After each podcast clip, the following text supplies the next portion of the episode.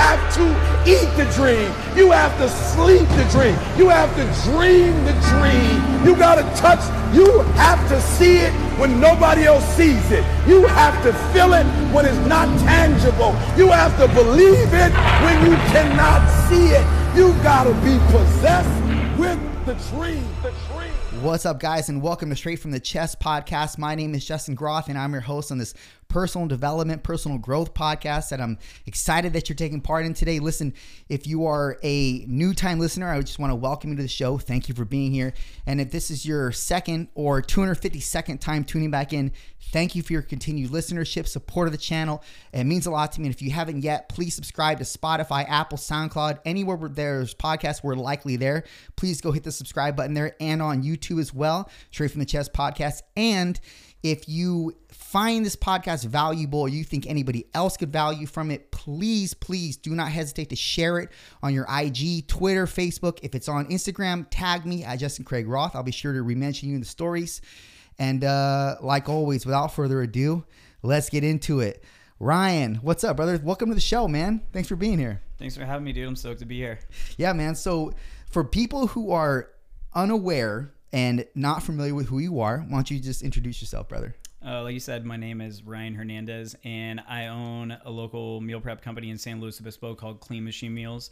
Everything I do is gluten free, soy free, dairy free, refined sugar free. That kind of usually knocks out all the all the things people usually can't have or shouldn't have, or any kind of allergens they may have. Um, I've been a chef for over 15 years, worked in some fine dining restaurants, and that's kind of like where I got my start from was fine dining and through fitness and uh, and meal start meal prepping for friends, I figured I can do something on a much bigger scale and wander outside fine dining and take those take the tools I learned along the way to make more of a fine dining experience through like meal prep and clean eating. And as we know, I mean, some people I know personally, you you don't mind. You like just getting the fuel in. You like you know, you you like what's old and faithful. It's easy to Exactly, get in the yeah. carbs, the fats, the protein. Um, some people have a harder time with adjusting to that. You know, so it's kind of like it's what I'm there for is to make clean eating, as you called it once, tastes like cheating. man and does it. Uh, so i've had a lot of your dishes and i honestly they are for people listening and this isn't a plug and he's not paying me to say this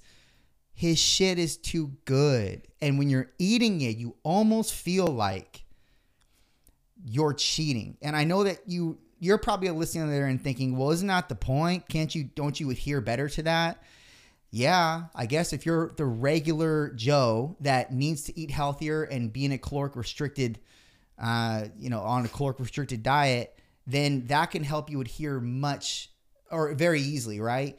I'm I'm like you said, man, very grassroots, like beef and rice and chicken and rice and sweet potato and broccoli and shit, and that's it. And so like when I would eat that that food, it was like I don't know what's in this. And even though you tell me it's all this and I believe you, I'm thinking like this too good to be true, man. It's just too good to be true. And I said, Ryan, just make me like basic beef and rice.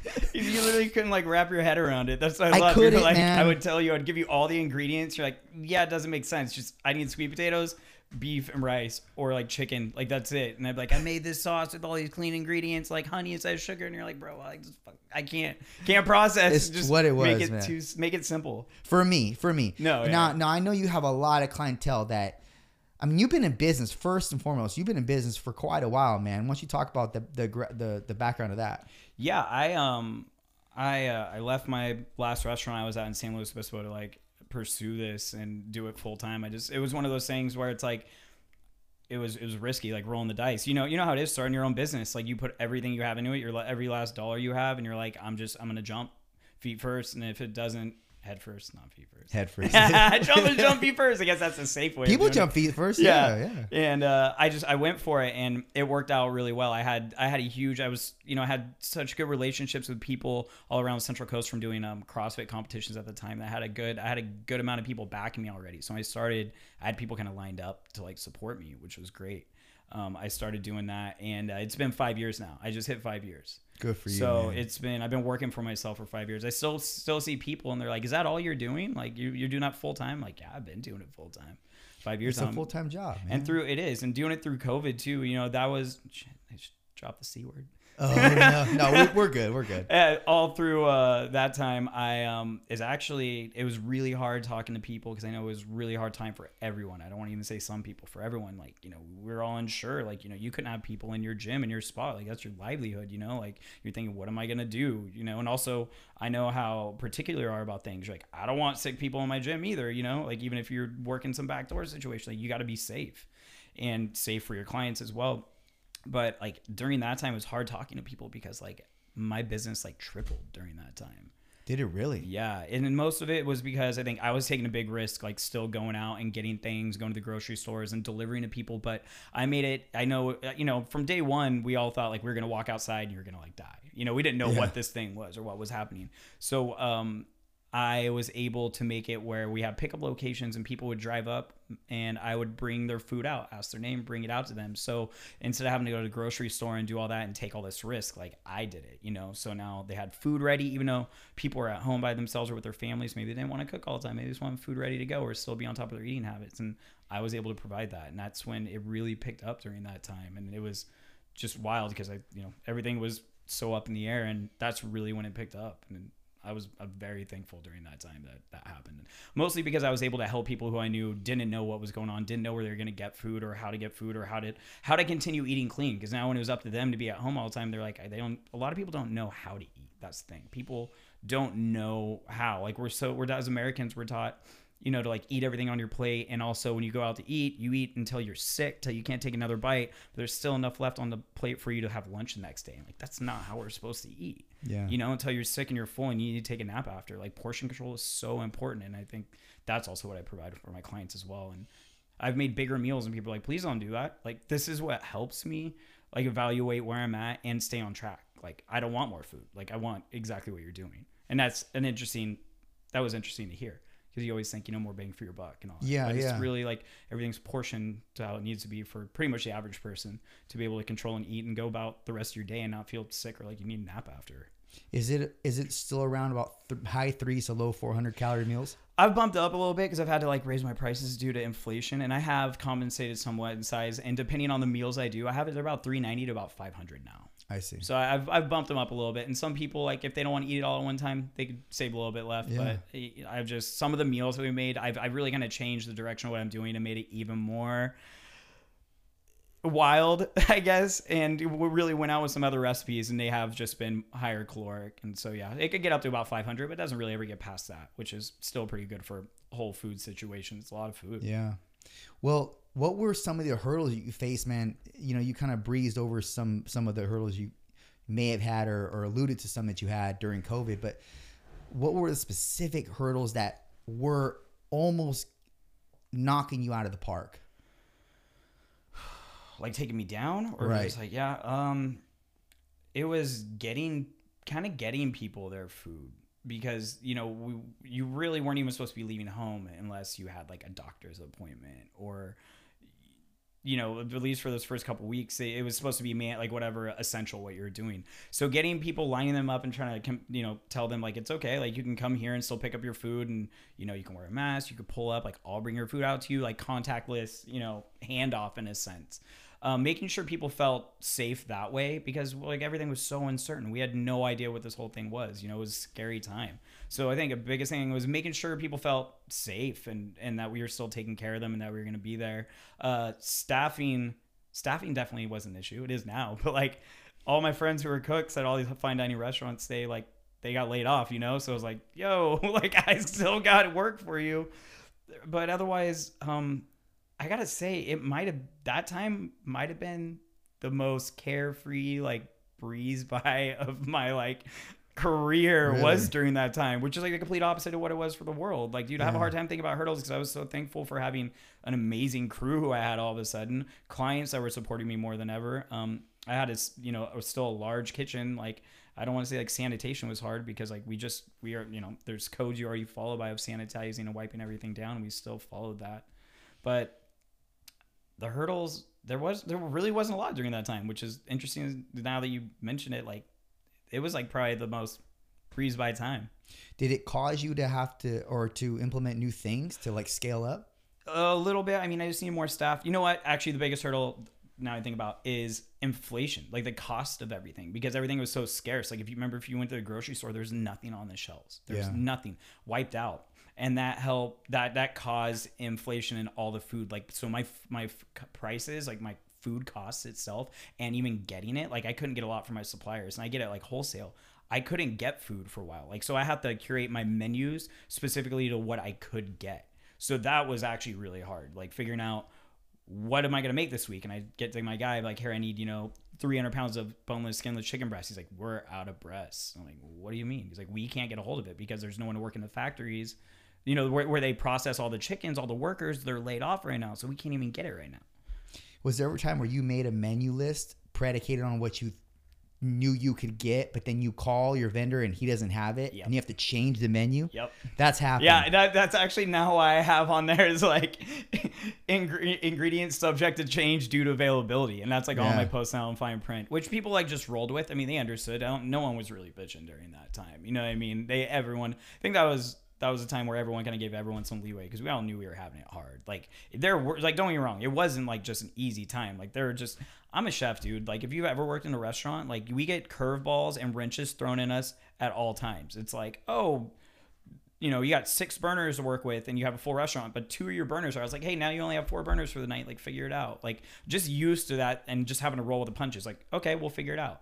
So, like, just constantly, like, like without that kind of training in my past, I think I would have crumbled along the way. Oh, for sure. But having that mental, a big thing is like mental toughness on top of it. Cause it's so easy to just give up. Like, people just like, well, I only have four burners. Like, how am I supposed to cook? I can't. I can't. Like, how am I supposed to work with this? As opposed to someone who's ingrained, like, no, we will make this work. We'll get by. You know, it might take a little bit longer, but that's just kind of how I am too. Like, I, I, I'm not going to give up. There's so many people depending on me to be able to make this happen. So something like, hey, we don't have the food you want from the menu you made. Like, okay, well, I guess I'll just make a new menu on the fly and like post Yeah. it. Like, hey, we're changing this due to availability. Like, you just you roll with the punches when you have to, and you make you change things when you need to make sure you accommodate you know your clients or your people or just i feel like that relates to everything in life like things are not always going to go your way and you don't just give up you absolutely have to come up with an alternate plan you know of attack Is there anybody that's side by side with you running the company, or is it just you? It's just me. Um yeah it's just me. I uh i had i had someone who was who like really helped me who i really depend on. Um it was my really good friend kenny. Um and he just like uh he back in march he just like suddenly passed away. Yeah. Oh my god. so that was rough. bro. he was like he was like my second in command. Like if i wasn't there or i needed someone to help with anything. It was like the only person i had that i could like really trust to take care of stuff. And it was like you know running the company i do that myself but it was like the one person i had to lean on to like if i just if i was sick or if i couldn't if i just needed a hand with something was like that dude. So that that that's been tough this year but like just kind of rebounding from that. Dang man, I'm sorry about that, brother. thanks dude. It's yeah. It's just rolling with the punches still. Uh, yeah, we could title the podcast that "Rolling with the Punches." rolling with the punches. Seriously, man. You know, this I wanted to segue into clientele. Now, you have a lot of people that are picky eaters. Mhm. That I was a picky eater in the sense that I didn't want sodium. I didn't want like a lot of sodium. You remember that? yeah But I'm sure there are people that are like really specific. In fact, I remember I had a client for you, and she, I remembered she, she contacted you about doing the foods, and then she was like had this laundry list of of what she fucking didn't want, and you're like, and then oh, and then can I can I only pick out certain meals that I want? Can I tell you to make this meal and not this? Like, you can't do that. You know what I mean? Like I remember Yeah. telling her that you can't do that. Like that's this is his menu, and then this is this is what you get, and you might get one more meal that maybe like a a duplicate of something more Right. over than maybe what you wanted, but that's just the way it is when you order a 10 pack or 12 pack, depending on how you do it now. I don't know how you do it now, but how you did it prior. And um, so that was that was my that was my experience with one person. And I'm not even in your business. so I can only imagine what you probably deal with. People are very particular eaters, man. Yeah, I mean it. It takes a while. Um, like I had some new emails this week, and it's always it's a challenge with people who are new because they don't know how the system works. And once they get the system, like it's easy, you know, like ordering by the deadline on Friday, and if you order on by Sunday, like you might not get it delivered on Monday because we're already, you know, getting everything the ball rolling. Like I have my own, you know, I got to place my own orders and get all the food in, and like I can't over order, otherwise I'm out of pocket, all that stuff. But I do have some picky eaters. Most people do roll with it, and I try to accommodate the best that I can. Um, like a lot of places, you know, it'll have uh, like online, a lot of stuff there's frozen, which is why they have more of a variety. But you know, it's like here, pick ten meals, you know, and it's like here we have orange chicken, we have this. You're like, oh, I want two of that, six of that. But they have bigger, a much broader meals, and that's because they're making them week to week and they're freezing them. Some of the meals you might get are already four weeks old, you know. Yeah. Um, I make a menu and it's three options. That's about all we can do with the time we're given. And it's kind of like, here's what you're getting. If you're like, hey, if we have, you know, 10, you get a four, three, and three split. Well, maybe you want, you know, six of this, three of that, two of that. Like, that's okay. I can do that. But I can't, like, you can't sub out like ingredients, you know, because then I, by that time I'm customizing for individual people. Now I'm a personal chef, and if I'm doing it for you know Yeah. 80 people, it I can't, I, I just can't do it. So like I accommodate the best I can for allergies as well. You know, I have some people who have allergy issues, but gluten, soy, dairy, refined sugar, I really feel that knocks out most of the sensitivities people have. And unless you have celiac disease, that's a real problem. But other people sensitivities like I can work with for the most part. So you were my personal chef, basically. Yeah. Oh, 100%. I did yours just for you and no one else. Like I was 100% your personal chef. But you're easy. You're in the sense of like sweet potatoes and meat and some veggies. Like Yeah. that's half the time I have the veggies already. I always have rice or like sweet potatoes, you know, like lean around. Like that that's easy. Now now my it's funny because I have dogs and I cook for them. My dogs get your meals now. That's what I make for them every Oh, week. really? Yeah, it's like the That's so same thing. funny. It's just like rice, sweet potatoes, carrots, peas, like uh, chicken, and it all simmers. And I make it. And like, yeah, I actually started a dog food company doing the same thing. Did you really? Yeah, it. Yeah. What's that called? It's called Wagtail Dog. It was gonna be called the Ruff Life. Yeah, I like R U F. F. But when I went, we went to file the license, someone already had that, and like last minute, I was doing it with a partner, and they were like, "Oh, Wagtail," and I was like, "That's dumb," but okay, let's roll with it because we already have orders coming in from people, and I've been doing it on the side, but it, we kind of it's kind of standstill right now because things have things have been too crazy. I, well, I guess we'll get into it, but like, cause I just I don't know if I told you, but like I built my own kitchen, like my own No. commercial kitchen. Yeah, I'm not working out of like renting anymore. Like I have my own commercial kitchen now. Oh shit, man! Good for you. Yeah, When did that come about? January. Oh Yeah, shit. January. Uh, my, uh, uh, I guess you could say like a, a kitchen partner and I. Um, I guess I'll say shout out to Dan Your Kitchen. Uh, they uh, they own a catering company and we were all working out of the same kitchen. That's actually a really wild story. I don't know if we'll get into that, but uh, No, we- tell it. Tell we- it.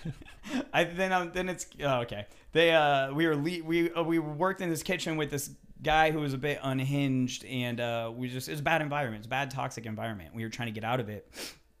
And we uh, found a, we found a kitchen. We found a spot to be able to work out of. That they already had like a hood system in and a walk-in. And we're like, yo, this, we're we're gonna get our own kitchen because we're growing so fast. We need it, and we're tired of people renting our double booking our cooking sp- spots and times, and it was just very stressful. So we told the owner, hey, um, we're putting our notice. I was taking time off for Christmas anyway, so I said, here's here's my month notice. I'm gonna be here for a month. I'm getting my stuff out, and he just lost his mind.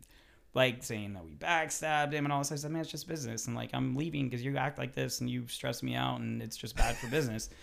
So the next day, I told him we'd be in to get our stuff and we're moving out. And he was like screaming at us, telling us how we could have sat down like gentlemen and talked about all this. Like, there's nothing to talk about, dude. I'm getting my own kitchen. Like, I'm not taking people, your people. I'm just, I need my own space. I'm growing. You know, thank for for giving me the opportunity to grow and move out of here.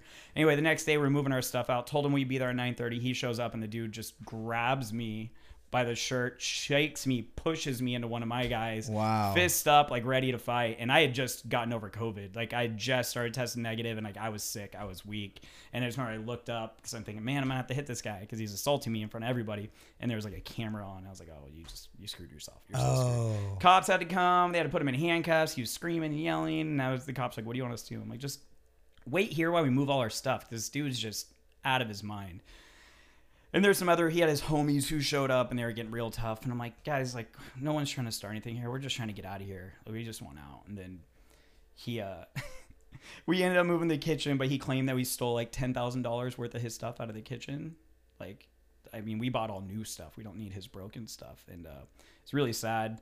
It's really sad because they did a full investigation on him, and then they watched the cameras and all that stuff, and they found out that they came to the conclusion that he was committing insurance fraud and canceled his insurance, which is my fault somehow. I get blamed for that, and I kept getting nasty text messages, and I'm like, bro, like, commit Oh insurance fraud. gosh, Yeah. Yes. So I don't know. None of this is really relevant, but it's just kind of it was a huge transition in our own place. This huge like outburst, and and I was like, this is why we're getting away from here. We need our own space. I can't. This, this is what I've been dealing with for three years. This kind of mentality and this kind of person. It's like. Was it he there often? Yeah, he was in there all the time. He'd be doing his own thing. But it was hard because I like to keep a positive, energetic space, you know, and like what I, you know, energy I put in my, my employees, the and what we put in the food. Like if you have that kind of bad negative energy and someone who's like that all the time, just unhinged and like just like unfortunately like literally off their meds, like I don't want that energy to be around the food and my people because I really feel like it does affect everything, you know. And it was stressful. Going to work every day started to become stressful. We didn't know what was going to happen if this guy was going to blow up or what, you know.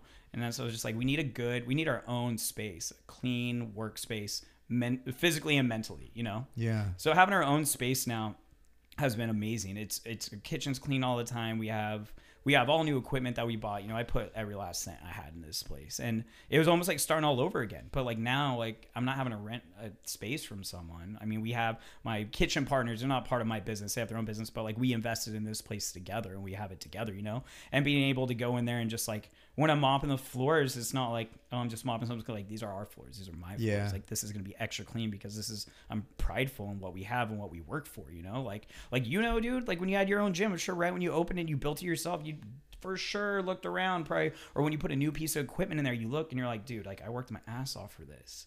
And like, and this is gonna benefit so many people in here. You know what I mean? And like, even when you're just cleaning and sanitizing it, you're like proud of it. You don't want it to be dirty. You don't want it to be nasty. You know, you just want everything to be nice and tidy. And like, you worked your ass off to have that.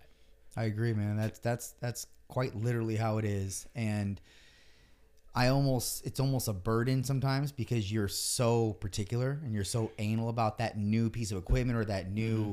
or the new quote unquote baby. I hate to call it that, but it's like the, the you know that thing that your prized possession, the thing that you work so hard for. You know, it's very you do your best to keep it keep it looking new and and people I, my studio is six years old and that motherfucker looks not even a year old because mm-hmm. i'm so anal retentive with everything in there including the equipment. And even though it gets banged up and shit okay but i do my best at keeping everything clean and shit because that's the image of the gym. That's if, if there's a patron that goes in there for a that has a private access membership i want them to get the same experience as like a personal training client would, mm. where they walk in, everything has got a place, everything's organized, is put away, there, it, everything's particular or particular in in the way that I like it. But that also comes with a burden because you're constantly having to keep things that way. So I almost sometimes wish I was not so much like that, man, because it's it's tough to be to remain that way, you know. Yeah. I mean, I will say, I feel like the way you do anything is the way you do everything. Like, and if you didn't care, if you just let it slide, you know, like if I came here and you slide like laundry over here because you're just folding your laundry, like, ah, it's fine. Like Ryan doesn't mind. You know what I mean? Yeah. If you like only had one light, the lighting wasn't good, and like one light went out, you'd be like, oh, it's fine. We'll roll with one instead of like getting it replaced. Like just like those little things, like letting those little things slide though, like those show like it's not just that one thing. They show throughout the rest of your life, and that's how I feel. Like if I just let shit slides, if I just like, oh, it's it's fine. Like no one cares. Like yeah, but I care. I care not not like I care about your shit. I mean, I care about my shit. Like you care about your shit, you know. And if you start letting those things slip, then everything else starts slipping. And I, and don't get me wrong, that's just how it works for me. But I feel like it tells. It's more like the you know, don't talk about it, be about it. Like you know, you got to set your own example for yourself and for others. Like being a leader, like in my kitchen, if I if they're like, hey chef, like let's mop this, you know, we got to mop the kitchen still. And if we've been in there like twelve hours, I'm like, you know what, guys, like we're tired. We'll just we'll just do it tomorrow. Like coming into a dirty space, starting your day fresh like that, like it's not the way to go. Like no, we're gonna be here another twenty minutes. And we're gonna finish the job the way it needs to get done, and we're gonna have a clean workspace. And in case anyone else comes in here, they're not gonna walk into a shit show and be like, what the hell is this? You know, they don't need to know that we were all tired and we worked all day. Like, there's no excuses. Like, things need to be done right. And again, like how you do anything is how you do everything, and it needs to be done done well. Like just like you clean your equipment. You say sometimes you wish you were like that, but if you were like that, then maybe it'd be maybe you wouldn't be where you're at. True, and I think that if I wasn't to be that way, there would be a piece of my identity that would be missing from the equation. You know, because it's just not like me to not do that. You know, um, it's not like like you're. You know, it's grading. We grade everything, bro. And like you, you say that you know I don't care about your shit. I care about my shit. I agree with you. However, you when you walk into somebody's space, you grade. And so you care on that level because that's it's showcasing that that person really doesn't care that much. And that doesn't make it seem like it's that important to that person, which makes it seem like it's not important in and of its in the entirety of the, the of the situation. Like for example, when you made the illustration of the podcast room, if you walked in my studio and I had a light out, or if I had fucking laundry on my couch, people that are listening, there's a couch here, there's a black leather couch, and there's two black leather chairs, but you can't see the couch because it's not in frame. If there were clothes on my sheet on my couch, and then if I had a light out or something, or if like I don't know, I didn't have shit set up, you know, you'd be like, uh, is this like really important to you because it's not you're not you're not ready you're not ready. And so in life you want to be ready. Like we were talking even off mic when you came here like you're like you you said i like to be punctual man. Even if i'm just i don't like to ever be late. I've, and you weren't late by the way. But you're like you want to be five minutes early. So you were like one minute early. You weren't five minutes early which to you that's an issue. Hmm. But that's the reason that just attests to your professionalism and the way you do things in life, which is the reason why you have a business and you haven't crumbled yet under pressure because you hold yourself to a certain standard. And that's important. More people have to hold themselves to standards, or else your life will be frivolous and it won't mean anything and it won't be everything it could be. And when I say life, I mean your pursuits, your ventures, the way you do shit, the way you interact with people, etc. Like all that shit matters. It's holding yourself to a certain standard that keeps everything at very optimized at a very optimized position, you know? So I think that's that's important and you have standards on your food. You have standards on your cleanliness. You have standards on your practice. You have standards on all of that, which is the reason why you uphold a certain measure with within within the community of of bravado, so to speak, like about your meals and about the way you do things and everything. It's all tethered in it's all tethered together, man. And you you have that you've been able to scale repeatedly because you're good at what you do because you put a standard on your food, you put a standard on your routine, a standard on your practice, etc. You know, the reason why you didn't crumble wasn't because you're just good under pressure. It's because you hold yourself to a standard. It's evident in your body, it's evident in your look, in your hair, and the way you treat your skin. It's all evident. You're very aesthetic. You're very well put together. But all that is only because you hold yourself at a standard. No one else holds you to any standard. They just take what they fucking get. Whenever they see you, they're like, well, this is Ryan. Okay. So if you were like fucked up hair and fucking fat, you'd be, oh, this is Ryan, I guess. That's what they would think, dude. I think honestly, if they saw me like that, I think if they even saw me with fucked up hair, they'd be like, "Yo, are you good?" Because they know I hold myself to that standard. well, You know this what is I mean? this is based on you not yeah, ever yeah, being this yeah, way. got You know, it. like no, right, right, right. They Just expect- taking you for face value, like this is just who they are. Right. It's kind of like, unfortunately, someone you know. You, I mean, we all have friends, and you know, you've you've had someone who might be out of shape or not even out of shape, just not give a shit. We've all had those friends who just don't care. Like, yo, did you wear that shirt three times this week? And have obviously haven't washed it because it's wrinkly. We could tell you threw it on the ground and sniffed it two days later, and like, I'll put it back on. Like, like what are you doing? You know what I mean? And you wonder why you're miserable and like no one loves me. Yeah, no, no girl or dude or anybody's gonna like you like that. Like you gotta, you gotta make changes for yourself. And I'm all about taking people for who they are. But I've just, I've, I've talked to people and I've come to a realization. There's people who, everyone wants it easy now. Everyone just wants it's what's comfortable and and and simply like you know we shouldn't have to go to work if it's hard and if we don't enjoy it. I agree, you should enjoy what you do. But sometimes and maybe for years, like your job sucks and you might hate it. But guess what? Last time I checked, you got bills to pay still. And unless you got another way to work around that, like I'm all about pursuing your passion, your career. But sometimes we got to do the things that suck to keep moving forward. And life isn't always going to be fun. Work isn't always going to be fun. Some days, like you're probably tired as shit from like training and doing stuff, and you still have to train someone. You might be like, man, I don't really want to do this. But you still got to show up. You got to smile. You no matter how tired you are, and you got to do what you have to do to keep moving, and so- and you know for your people too. And I just feel we're at a time now where people are they just want the, they want the maximum pay for just the bare minimum, like showing up. I've had people who just like it's like, hey, can you show me how to we got terms in the kitchen, so they'd be like, "Show me how to chiffonade." And they're like, "What's a chiffonade?" I'm like, "Well, first off, it's French, but you know, show me how to what a brunoise is." Uh, brunoise. I'm like, Okay, show me a medium dice. What's a medium dice? Show me a small dice. What's a small dice? What's a large? Okay, so you don't know shit about fuck. Got it. Okay. Are these terminologies that, or is this terminology that all like cooks should know? yes. Okay, so can you tell me what those mean? A brunoise or like a batonette is like where you would make like matchstick size like with a carrot. So there's something called mirepoix. we'll start from there. Mirepoix. M I R E P O I X.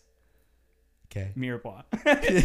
it's French for it's like a base of all soup. So it'd be like onion, celery, carrots, and usually you throw garlic in there. So that's like a base. But a lot of times you chop up mirepoix as just a base for everything, whether you're doing soups or you're braising like beef short ribs or anything.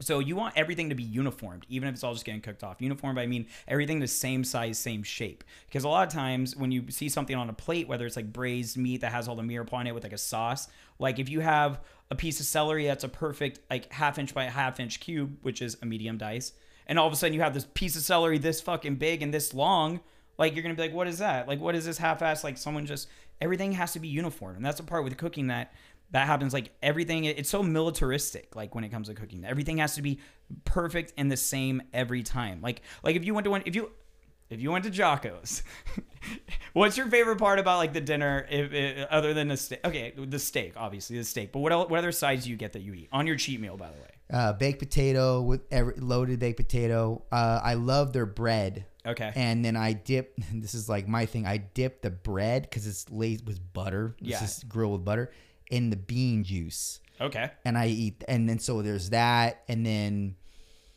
And then I think I think honestly that's it. So baked potato steak, and then the bread and the beans, and then you know cheesecake. The baked potato is it just like a baked potato and they cut open and they load it Yep. up in there? What if they just brought it to you with the potato just like that and nothing on top of it? And what if the beans came with like the juice, but there was no juice in there? It was just the beans. Wouldn't you be like, what the fuck is this? Mm-hmm. Yeah. This isn't like like I come here because I know exactly what I'm getting. Like, and this is off. You know what I mean? Or what if your steak was only grilled on one side? You know what I mean? Like you'd be like, what is this? Like, like am I being pranked? My point is like consistency. You go there because you know it's going to be consistent every time, and you know what you're going to get. Like it's not going to be different. The salad, they're not going to be like, "Hey, we tried some new dressing tonight." You know, you're like, no, you're going to get your fucking ranch or your blue cheese or whatever, and no one's going to do it in the back. The server is going to go there with the bowl and they're going to pour it over themselves. That's what they do. Like Yeah. they don't change anything, and you go there because you enjoy it because of its consistency. If it was different the next time, you're like, "Hey, we're trying something new," you'd be like, "No, I don't want you to try something new. I want exactly what I get. This is why I'm here because I know what I'm getting." So my point is that consistency like you you want everything in the kitchen when you're cutting things especially if i'm if i tell someone i want i want basil that's chiffonaded. It's where you take basil you stack leaves on top of each other you roll it i guess like you would a joint you just roll it and then you slice it as thin as you can and it makes these rounds they're like like little swivels and you open it up and see these it's like these ribbons but it's very specific a chiffonade that's how you do it. And so if I told someone, you know, I want mirepoix cut in like a medium dice, all the carrots, onions, and celery should all be cut the exact same way in the exact same shape, the exact same size. So my point is when I'm training someone and telling them the whole point is we're going back and talking about people doing the bare minimum and wanting the most. If I tell someone, hey, grab, you know, do five pounds of mirepoix, five pounds each, carrots, onion, celery, and cut them in a large dice or medium dice or a small dice, whatever. And they're like, what's that? I'm like, okay, so you have no experience, but you're telling me you want top dollar to be here. Like, like, you know, like people want to be able just to show up and not know anything but expect the most. And then when they do it, when you ask them to do anything above and beyond that, they're like, this is hard. It's like, no, like you got to pay your fucking dues. You have to come in here and work and learn. Like if you want to step into a kitchen, just listen. Don't try to pretend like you know anything. Just there's so much to absorb in here. And most people are willing to show those skills what they've learned. I never went to culinary school, but I know those culinary school terms that they teach you, you pay $70,000 to learn. You know what I mean? Like all those things I'm telling you, like the base of a soup being mirepoix and like chiffonade and dices and um, brunoise and all that stuff. Like that's all stuff that friends of mine who went to culinary school paid seventy thousand dollars to learn. Who taught me because they cared about me because I showed interest because I was willing to shut the hell up, put my head down, and learn and do what was hard. I left a job. I like think it was like making like 14 bucks an hour at like 20 years old working at a grocery store to go make eight dollars an hour cooking, working harder than I ever have in my life, long hours, no overtime, work cleaning off the clock, very illegal. Like all this stuff happened. If, if your station wasn't ready if your station meaning like all your food got wiped out the night before well there's no overtime allowed. So you had to have the integrity to be like i don't have if we had to be there at 2 p.m we had three hours to get ready for dinner service by five. But you knew you couldn't get all that prep done in three hours but you could do it in five. You went in two hours early out the clock and you got that shit done because that's what had to be done for you to be ready and prepared for 5 p.m. It wasn't like, hey, you're not paying me for it. Like that wasn't that wasn't it. Because if you came in on time and you didn't have it done, it was like, why wasn't this done? Well, I came in on time. Well, then you weren't working fast enough. So it's like, yo, you got to do what you got to do to put your head down and do it, even if it's like illegal, like not getting paid, you know, on the clock for doing stuff. But I'm saying now is it's it's hard with people working now and even finding help because people don't have they have no they have no experience and they don't want experience. That that's they just everyone. I feel like I feel like the whole not the stimulus, but remember when everyone was getting like twelve hundred bucks a week mm-hmm. from what from The checks. unemployment. I never got that shit, and I get oh, and the point is twelve hundred dollars a week. I feel like that was the most irresponsible thing they could have done because there's 19 year old kids who have been working for like two weeks of their life just learning how to like bag groceries and they're like hey here's 70 here you're getting paid like someone who's making $70000 a year that ruined those kids Yeah. because then when you had to go back to the real world and make $13 an hour minimum wage to work at starbucks you're like what the hell i was making $1200 a week and now i'm going to make you know $400 a week like that's insane and i feel like it really ruined people because they come and they have this unrealistic expectation that someone like me like a small business can afford to pay somebody to cut potatoes for $70000 a year Exactly. That was there was a lot of that. People weren't even going back to their jobs, man, because it, they weren't making the same amount of money as they were making when they just stayed home and did nothing. right And so it was hard for like business owners such as yourself to find people that were willing to work. How to- how toxic do you feel like that was? And I'm not gonna get go conspiracy theorists on all this shit, but like, but Fuck make it, let's do it. but paying people to stay at home, like, how did that? How much did that poison them to now feel like I got to sit at home and do nothing and make seventy thousand dollars a year? Why would I go have to get up in the morning to make less and actually have to work when I could just ride this thing for as long as I possibly can? I feel like it made people uh, mentally fat and lazy. Yeah. It where because when it was over, they're like, I mean, dude, a year is so long to do nothing and to get in that routine, to get in that routine mentally and and physically, then having to go back to work, everyone was like, oh, like I was doing just fine, like sleeping in as late as I want and doing this shit and. But like, I feel like it really screwed with people mentally, and I, I, I, you know, there's they they weigh the pros and cons of what they do on the world, and they know what the effect it's going to have mentally and chemically on people's brains. So like, to be like, hey, you know, this is the way we ke- keep people a little bit more where they want. We'll pretend like we're, they're getting a lot from us, but make them lazy and mentally lazy and not have any motivation. So when things get back to normal, there's no motivation for anything. Yeah, that's not a conspiracy. That's fucking reality. That's what happened, dude. You know what I mean? Like Yeah. you nailed it. And the fact is, like you, you we, we were just breeding. When I say we, I mean like the government per se. We're just breeding lazy, lazy fuckers more, more so than we already were. You know what I mean? Like the people that want to go out and start businesses and whatnot, they're clearly not lazy. They clearly have more of a drive. There's an impetus behind them to do better, be better.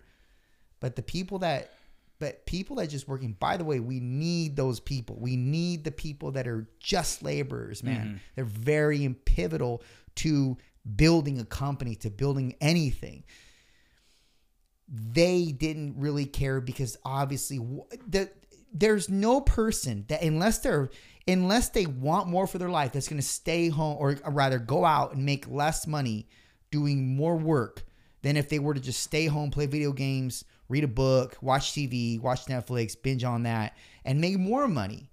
I mean there's just it just it makes sense dude. Unless you want more for your life. Right. and there's only us there's a very small percentage of the world that want more for their life, that want and have that have dreams and visions and and will at at, at any cost do what they have to do to play those out.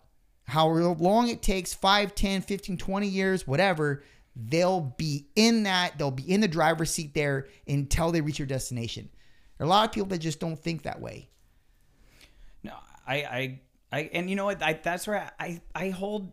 I don't mean to, but I think I hold people to my standard. Like I expect sometimes people to be on my same wavelength, and and that's that's wrong of me. Like when I see people not give a shit, when I see them like when they make food and it's just sloppy, I'm like, what are you doing? Like that looks like crap. Like it's good enough. Like they're like that's one of my terms I can't deal with. It's good enough. If you have to say it's not good enough, you're telling me everything I need to know about you. That oh, it's good enough. No, it's not.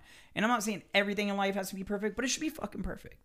Like put if you put all the effort you have into that, like it's it's not hard. You just have to give a shit. And I can't. Ex- I tend to expect everyone to give a shit, and I realize they don't. That not everyone wants to go out there and and bust their ass. Like like I'm, dude. I'm stressed out all the time because I have a million things coming my direction, and and if I drop one ball, it all crumbles. Whether it's emails or deliveries or remembering, you know, making sure that we have enough. I have enough staff work up for the weekend, and there's countless things I get into it. But like I hold people thinking that some that people want more, like you said, and people sometimes people don't. Some people just want to go nine to five, clock in, clock out, Saturdays, Sundays off. They sleep in Saturdays, mow their lawn, do whatever, you know, like or or drink on the weekends. And that's my own flaw that I have thinking that I expect people to want more with their life, and some don't. Some people just exist, and that sucks. I think I just think like that sucks. What a waste but not everyone's gonna have drive like I do and like you do. And don't get me wrong, like it's not always fun. It's fucking exhausting having drive and knowing that the worst thing is when you put all you have into something and it comes out great and you're still like, I could have done that better. I could have done that better. I could have worked a little bit harder. I can do that. And it's great.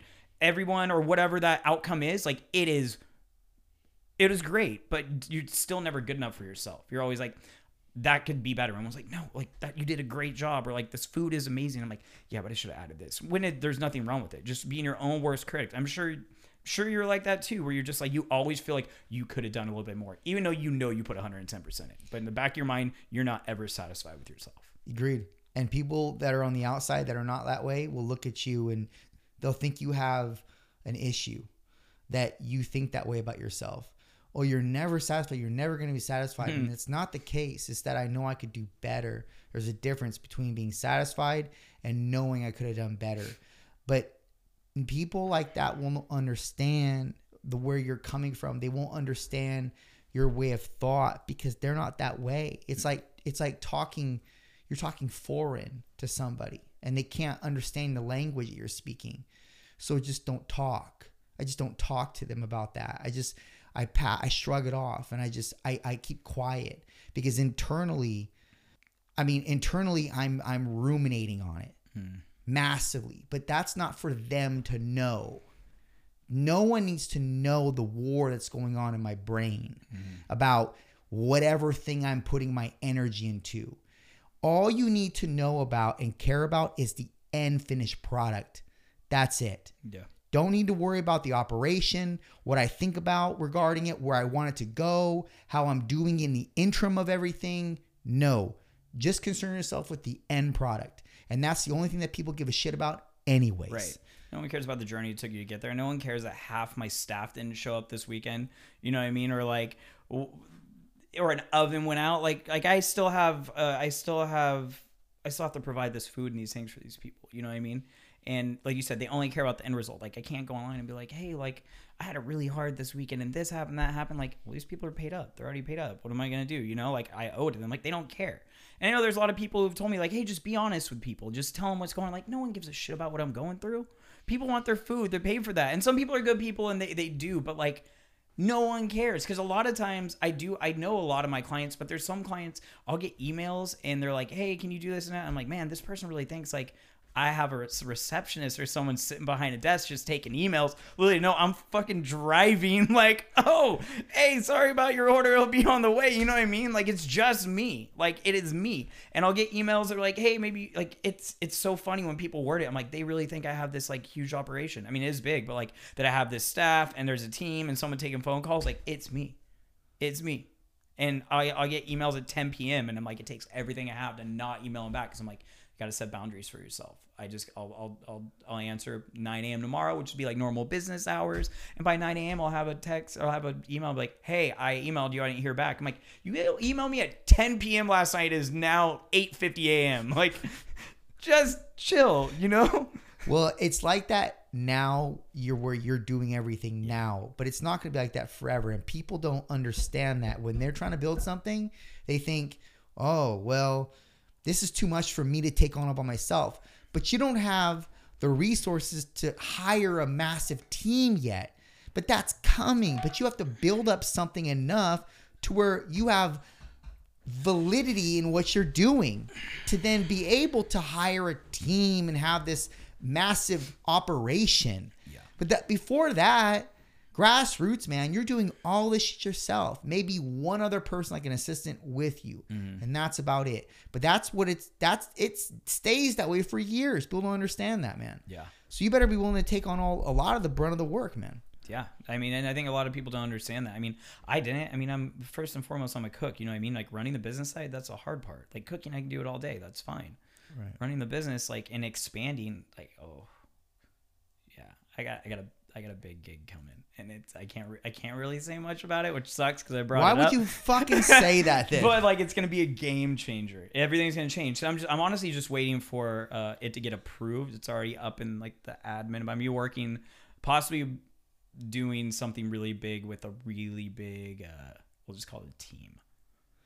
Can you give us any more insight as to what you're trying to allude to? Um, I don't want to get too ahead of myself, and I also don't. I'm not like superstitious, like jinxing, jinxing it, you know. But I'm. Uh, let's just yeah, okay. I'm in the works of providing for a whole, an entire athletic program. Nice. So whole- here in the in the five cities, SLO County. SLO County. SLO County, um, and I'm doing a whole athletic program. And if this, if when this thing takes off, which we're hoping January, it's already like everything's done. I've submitted, told them what I can do. They think it's great. It's just going into like um, like a budget situation. Can they fit it in the budget?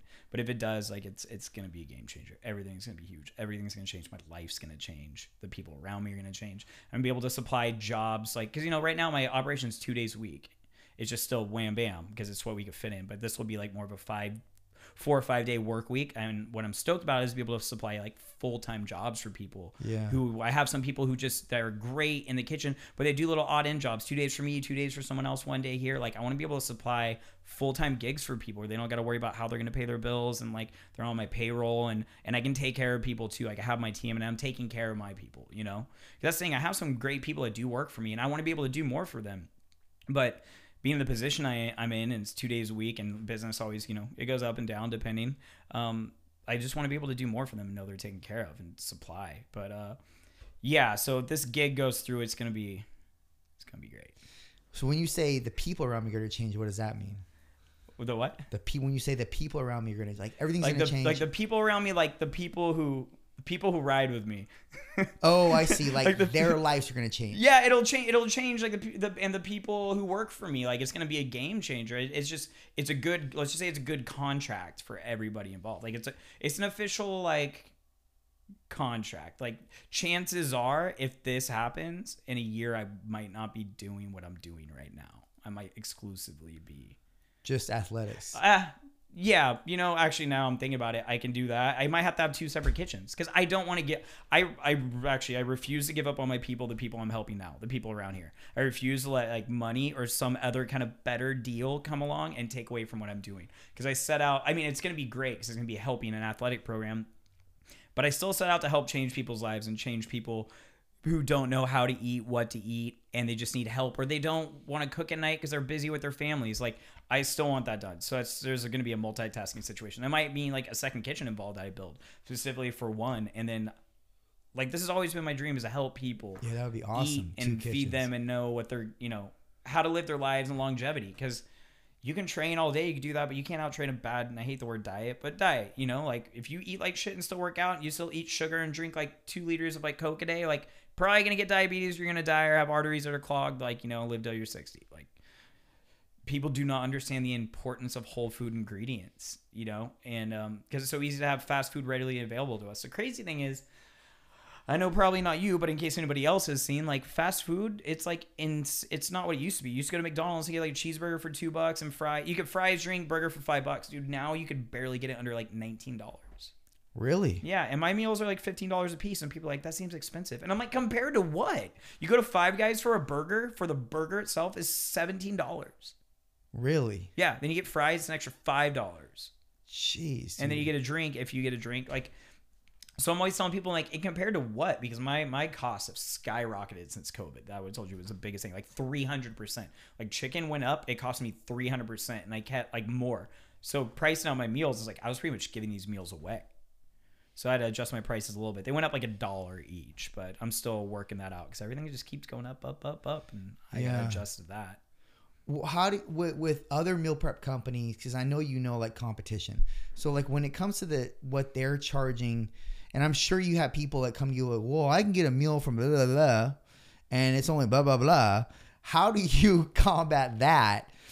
What is your opening argument? Because I know you have to be professional and you can't tell them, look, motherfucker, I use top notch ingredients and these guys are not, or they're not sourcing the meat from who I'm sourcing mm-hmm. from, et cetera, et cetera. So, how does that go?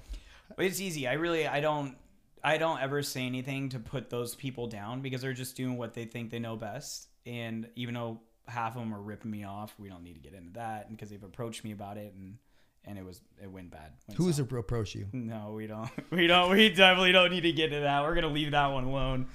Uh, we've we've kind of made amends since then. Okay. Um, I'll tell you off the camera. Okay. Perfect. And uh, I just tell them, hey, look, you can go try them, try them. You get it cheaper, but like, it's you're gonna you're gonna know the quality when you eat it. Like that's fine. I, and I understand you're trying to save a buck. That's fine. But what are you sacrificing for that dollar? And and people have went and they they did it for a week or two, and they're like, oh, this sucks. Like yeah, because what separates me, it's easy. Like I have real passion and drive. I didn't get into this because like oh I can make money. Like I I literally dedicated my life to cooking and learning. I, I threw I didn't throw away. Took like my my twenties of like you know not partying, not doing all these things. I mean I still had fun, but like just grinding in the kitchen and learning from people who are willing to teach me and working late nights and and learning about flavor combinations and taking pride in what I'm doing. And I think that shows in my food. Like what sucks is that sure the food's in a bag, it's in a vacuum seal bag. It's not the most pleasant thing to look at. But the longevity compared to everyone else, that was a big difference too. How many other places can you take food in a container for 10 days, in your fridge, and still be as fresh as the day you made it? It's not. It's to be nasty within five days. Mine will last you up to 10 days in a fridge, and you can travel with it. It's easy. So, like, the longevity is a trade off for it, like, looking pretty. Also, I have the food knowledge. And a lot of these people, they were just like, oh, I cooked at home, or like, I was a mom and uh, I like to cook for my kids, so I could cook for other moms. Or they have someone else they work for, it tells them, hey, make this food and go rip off Ryan's fucking recipes and see how he does it. Well, it's fine. You can try to do that, but like I understand flavor combinations. I understand what ingredients go with what. And it's just the passion and love that I have for cooking. It's no one around here no one around here really compares. I have I do have I do have there is one girl who actually has a meal prep company and she's really great. Her name's Elena. I'll give her that. She owns Mindful Meals. I'll even plug her. Like that's how much I like actually appreciate her. We kind of stay out of each other's territories, but she's great. She I think she was a chef for Facebook, but she was actually a real chef. Like she's like comparable to me. Like we both have a passion for it, and I appreciate what she does. She kind of has a different business model, and we just stay out of each other's territory, like I said. But like So is she South County or and she like Los Osos. oh Los Osos? She does Los okay. Osos like over there Morro Bay. Like I'm more like SLO and stuff like that. I've never heard But of her. She's rad. She's super rad, and she's she's a great chef too. Mindful Mindful meals. meals, yeah. I know. Look at me, just plugging other people's meal prep companies. hey man, that's good on you, dude. That's Yeah. good on you. No, like that's she. We've actually had a really good relationship, and like you know, like sometimes we'll call each other, like, hey, like, do you ever run into this problem? Or like we'll bounce stuff off each other, you know what I mean? And like, I, there's just no worries about it. We just get along. And everyone else, all these other companies are like people. They they for some reason always think I'm gonna be an asshole. I don't know if it's the way I look. I don't know if it's the nose. I don't know what it is, dude. Nose. Oh shit. I don't know what. it never is. thought that. I don't know what it is, but like then they finally meet me and like, oh, like you weren't as bad as I thought you were gonna be. I'm like, why do I put out this asshole persona? Or I know it's because you're ripping off my meals, like as you literally copy and paste my menus, like I, I, and then you know you always feel like you're doing something wrong, so you got to find a reason to hate that person. Because I've talked to those people too, and they're just like, and it's it's it's weird, dude. Like food's one of those things where I never worry about someone doing it better to me because it's my take on my food. Yeah. And I know how good it is because I put everything I have into it. Am I the world's best chef? Absolutely not. Absolutely not. Is there people who do what I do better than me? Probably because they have better business experience. But like when it comes to making the food, I believe, and I don't think I'm the best person in the world, but I know my, I am confident in that my food tastes good because I taste it, and before it goes out, I'm tasting it to make sure it's adequate. And I would never say it's good enough. It's always going to be perfect, perfect to my standards of how I want it yeah. and I, I don't settle for any less. Well, again, that's why you're successful, man. Um, you, going back to the whole thing about people think you're a dick or whatever like that when they meet you, I can tell you why I have that persona about me if people think that I'm this, that, or the other. What is your authentic take on why you think people don't or think you're a certain way? I think it's because of my body. I think it's because of the way I look. I think it's because I don't want to say it's because like I care how I look, but I'm fit. Like I, I was at a store today and someone literally was like, "Man, you're really fit," and like that's just normal to me because like that's how I live my life. And some of the people I'm around, they're fit too. So like I don't think anything of it. But I think we live in a society where you see people and like people, the average person picks out like, "Damn, that person's fit," and it's not as you know, it's more common to us because we surround our lives with that. And I think people think that I'm gonna be I'm judgmental because of maybe the way I look and I look at other people different. Like I would look at them like, oh, look at that person, they're not fit. You know what I mean? And that's that's not who I am. But I think it's I think it, it's funny. I think they think I'm a dick because of the way I look or maybe present myself. Yeah. And that's before they know you're a chef or whilst knowing you're a chef. Before they know I'm a chef. When they find out I'm a chef, they're like, oh, actually, that's like the icebreaker. So why do you think that? Do chefs have negative connotations attached to their their name? Some it depends. It depends on the chef because there's some chefs who are just like raging narcissistic assholes. You know what I mean? And a lot of people, uh, and I mean, you know, there's always that like Gordon Ramsay on TV throwing shit, screaming, and there are chefs. I've had chefs like that. But I think we're just in a different time now. It used to be like you literally were like berated and punished and like yelled at or like food shoved in your face and you just put your head down and said, Yes, chef. You never made excuses. You just your chef screams at you, tells you you're an idiot, don't let that happen again. Just all he wants to hear is yes, chef, never excuses. And that's kind of how old school used to be. But now I just I'm more into like treating people with respect and getting respect back. So that's a real thing because I've seen that on shows, mm-hmm. like chef shows where they yell and they talk shit to the person Yeah. and they just say yes chef yes so that's a real thing Yeah. Oh, yeah. If your chef yelled something at you, if you said something like snarky back or gave attitude, like you could almost almost expect hands. Like your chef would come up to you and be like, "The fuck did you say to me?" Really? And you'd be like, "Oh, sorry, chef." Like, no, it's too late. Pack, grab your knives, get the fuck out of my restaurant. right there, middle of service. Doesn't even matter who you are.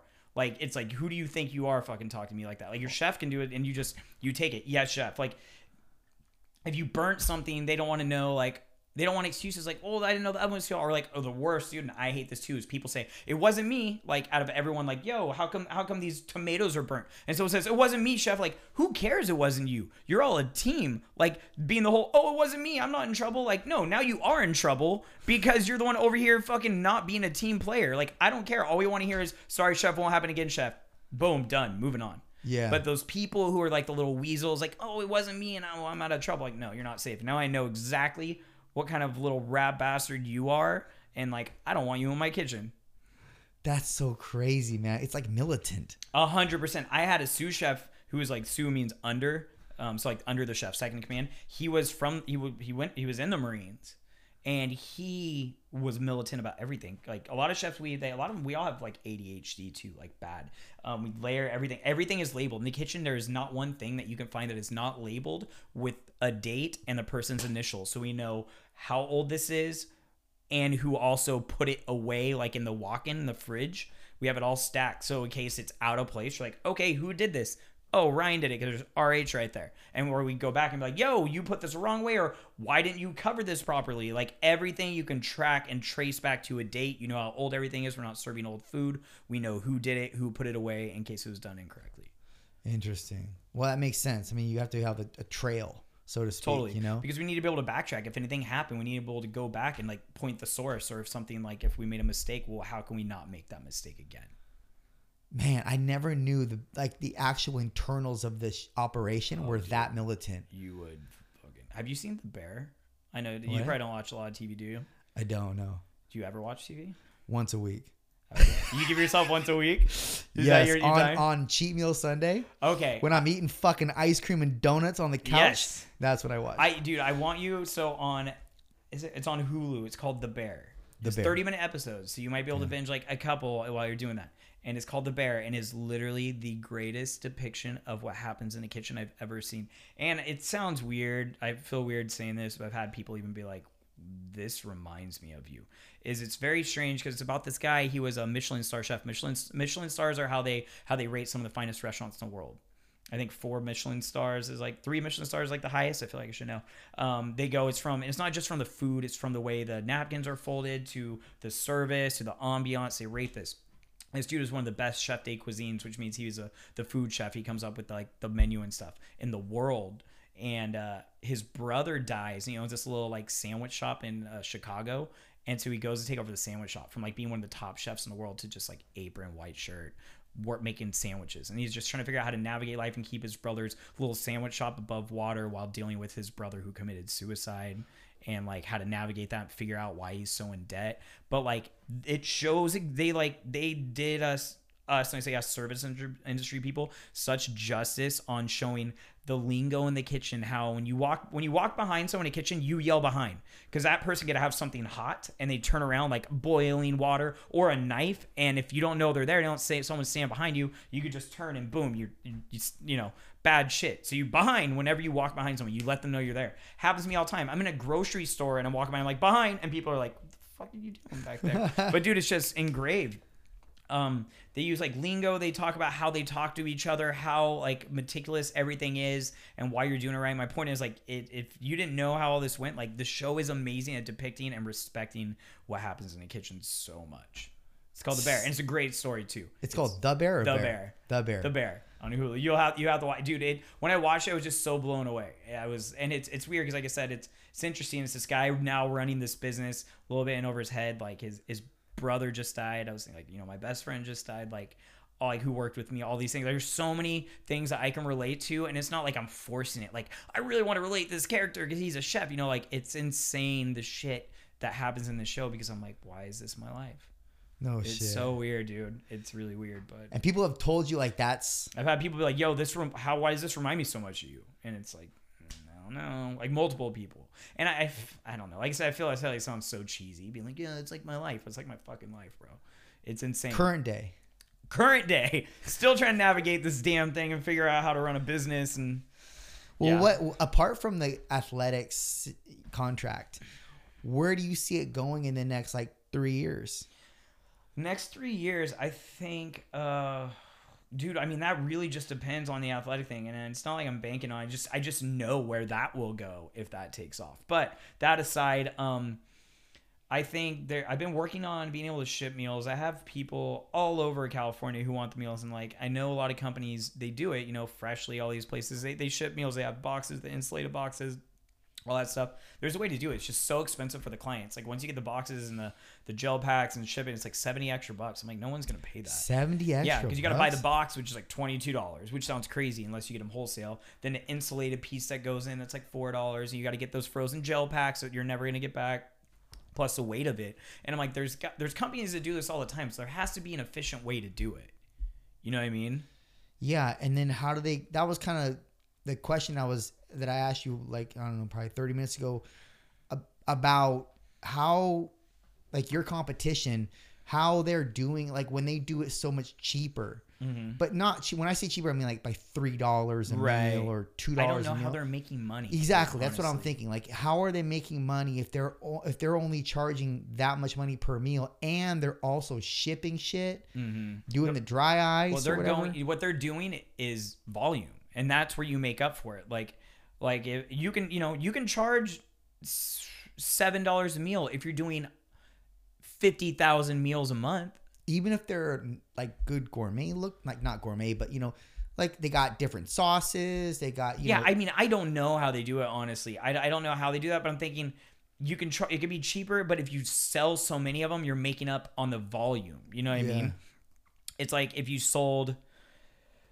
Yeah, it's, it's just the sheer volume that they do, and they're getting also, you know, buying, getting wholesale. I, I I don't know how these big companies do it like that. Um, even then, they're not really getting it a whole lot cheaper. Like it's still like like 15 like again like my meals like they're $15 a piece which is still a deal i don't know where anyone else eats for under that and like everything you do is it's grown in SLO County like it's local as local can get you know everything's free range all, all our stuff's grass fed if when we get beef um, there's no pesticides. It's organic. Like um like i like all this stuff is what costs us top dollar to make sure we're giving top quality to our clients. Excuse me. Top quality to our clients. And you know like it, it costs money. Like if you've been to the grocery store if you've bought boneless, skinless chicken at a grocery store, you'll see it costs as much as what we used to pay when we used to get like a tri-tip at the store. You know what I mean? It's like seven, eight dollars a pound for chicken, like air chilled, like organic, free range chicken, like seven, like Trader Joe's, like seven ninety nine a pound. Like that's insane for a pound. Yeah. You know, and like it doesn't, it's not much less for me even at wholesale, which it's just everything has gone up, and it's so hard. It's it's hard. I don't know how some of these businesses sell stuff. Like I feel like they're losing money. Like I don't know how they do it because I can't. I literally have to raise my prices more just to be able to keep my business running.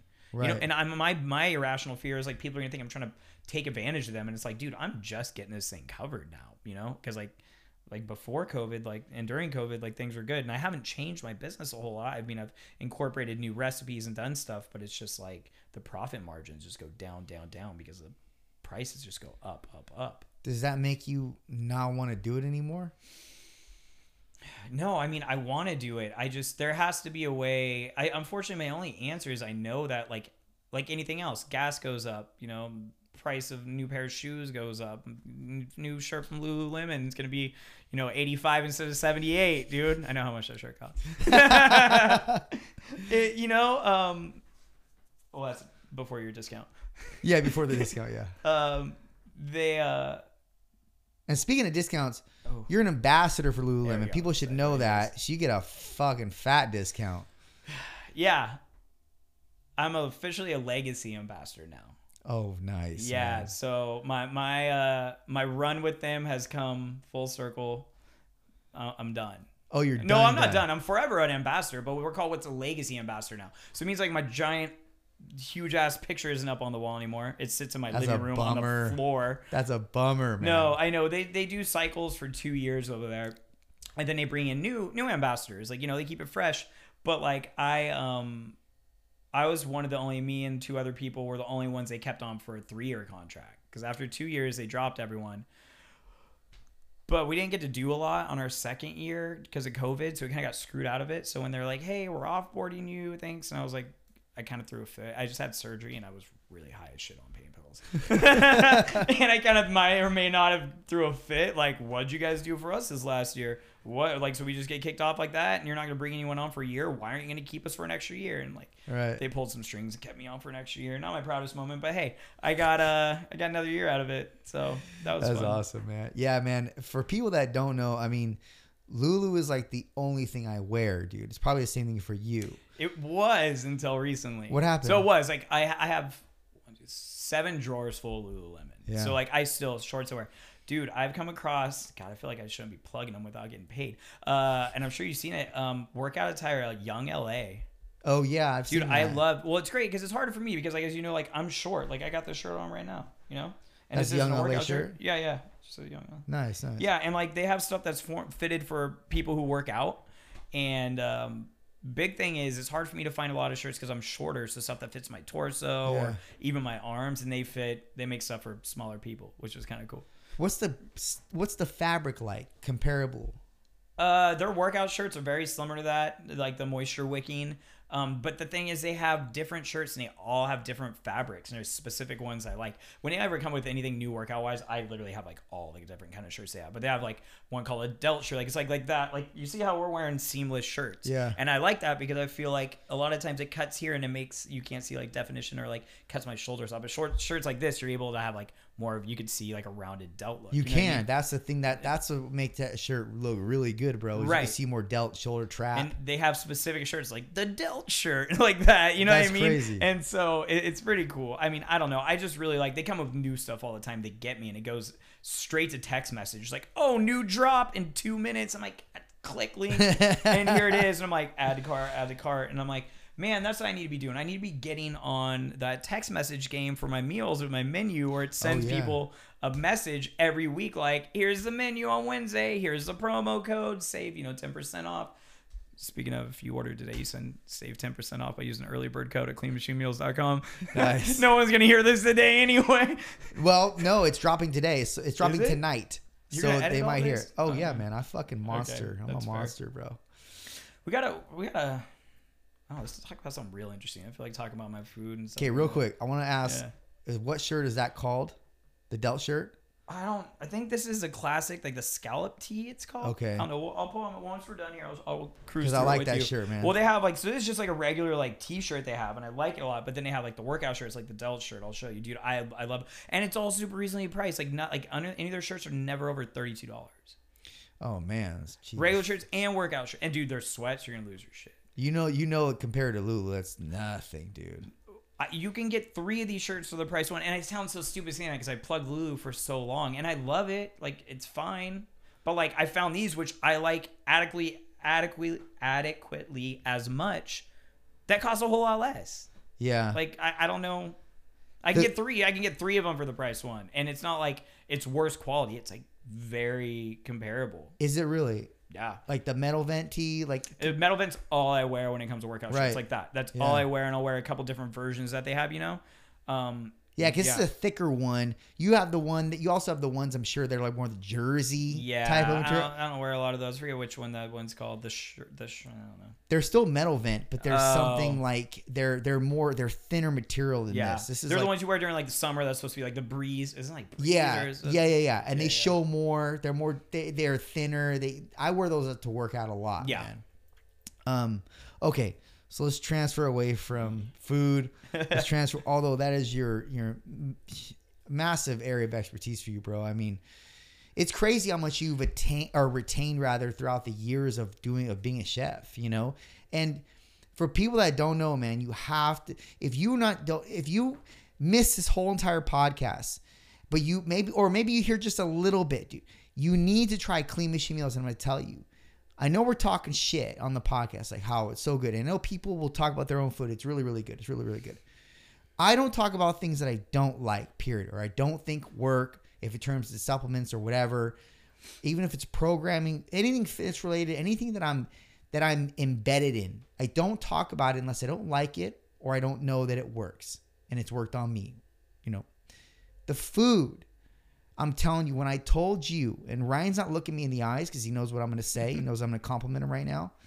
The food is fucking crazy good, like you're cheating when you're eating it. That's how good it is. In fact, you know how much I love my cheat meals, man. I think I've told you this.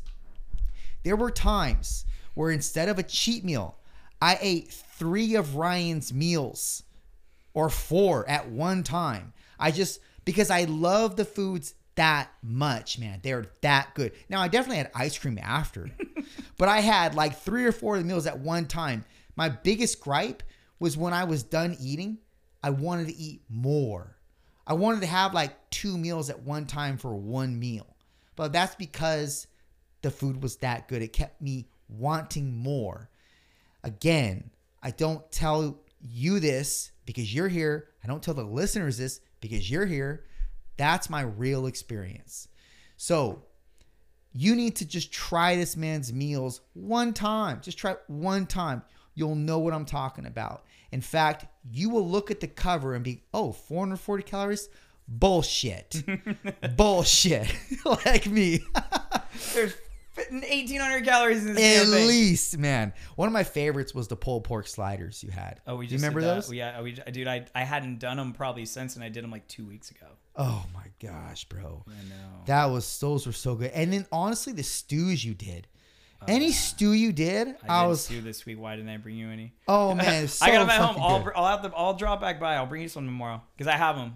I, I we just made them yes two days ago. dude. Only if you're in the area. I don't want you making Yeah, a special yeah, yeah. trip, man. Well, I, I meant to bring you some, and I was, yeah, Well, fuck. I know what my fucked meal is up. gonna be. yeah. It was gonna be that that beef stew. That's what we made. No, I mean we're getting the what. You know, we do everything seasonally too. Like I try not to do soups when it's 105 degrees outside. You know what I mean?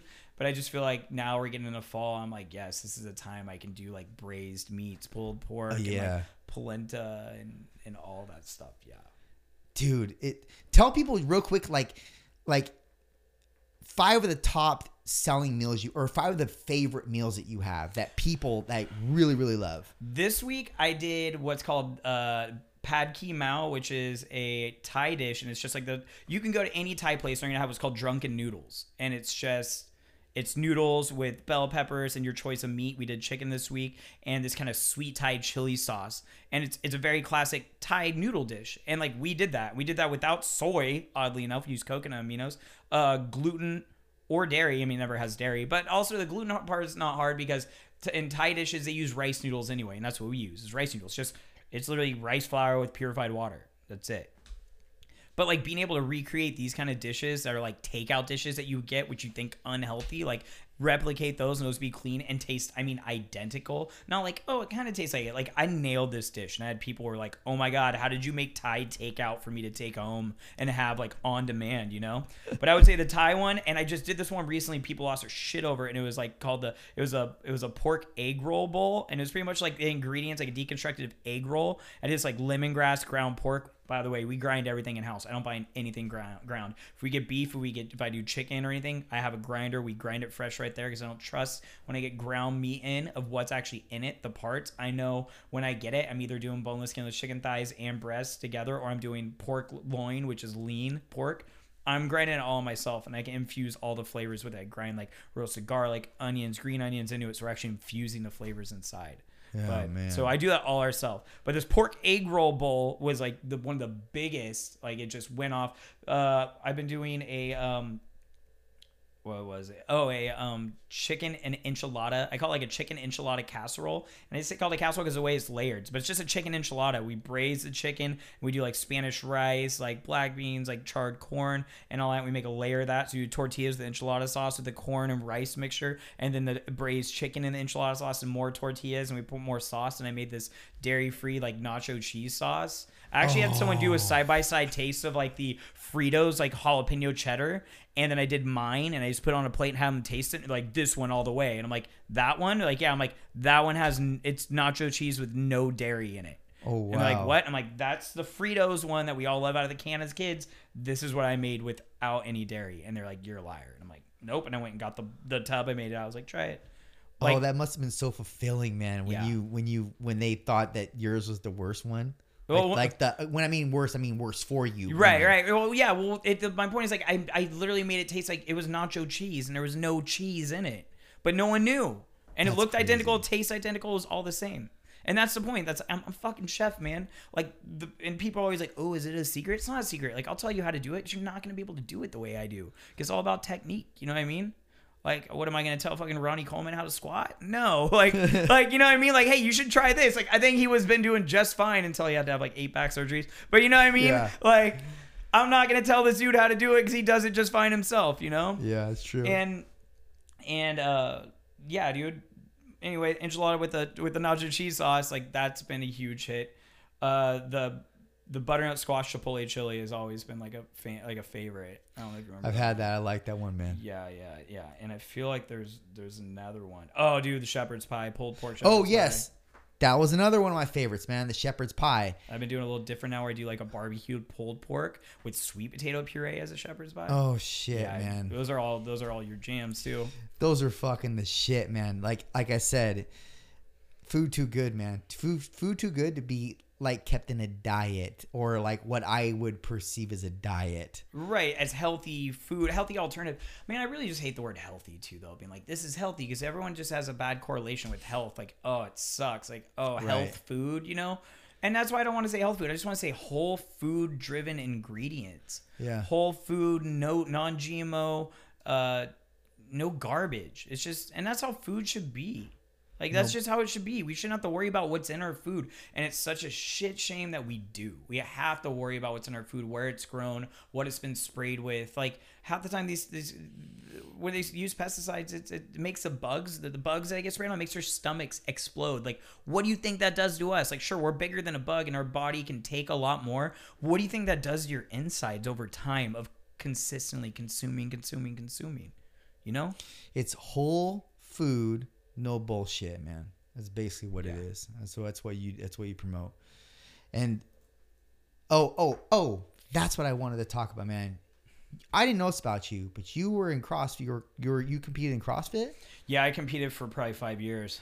You said that in the very beginning. You kind of grazed over it, like like I had already known, or that people know that about people. Do people know that about you that you competed CrossFit? I think a lot of people do. Maybe not newer people, but like that's where I started. So honestly, I owe CrossFit everything for where I'm at now, which like I'm not a big fan of it anymore. And because like I, I competed and I went hard and like I got hurt because I, just, I was reckless, you know, but I had a very tight group of friends that I rolled with that like, I mean, I would have done anything for. And you know what I mean? And we all worked out together for years. And we had, we had our, we did the workouts. We showed up every day. We had our schedule. We had our, our workouts planned out and like we rolled together tight as like to all these CrossFit competitions, and a lot of times we dominated.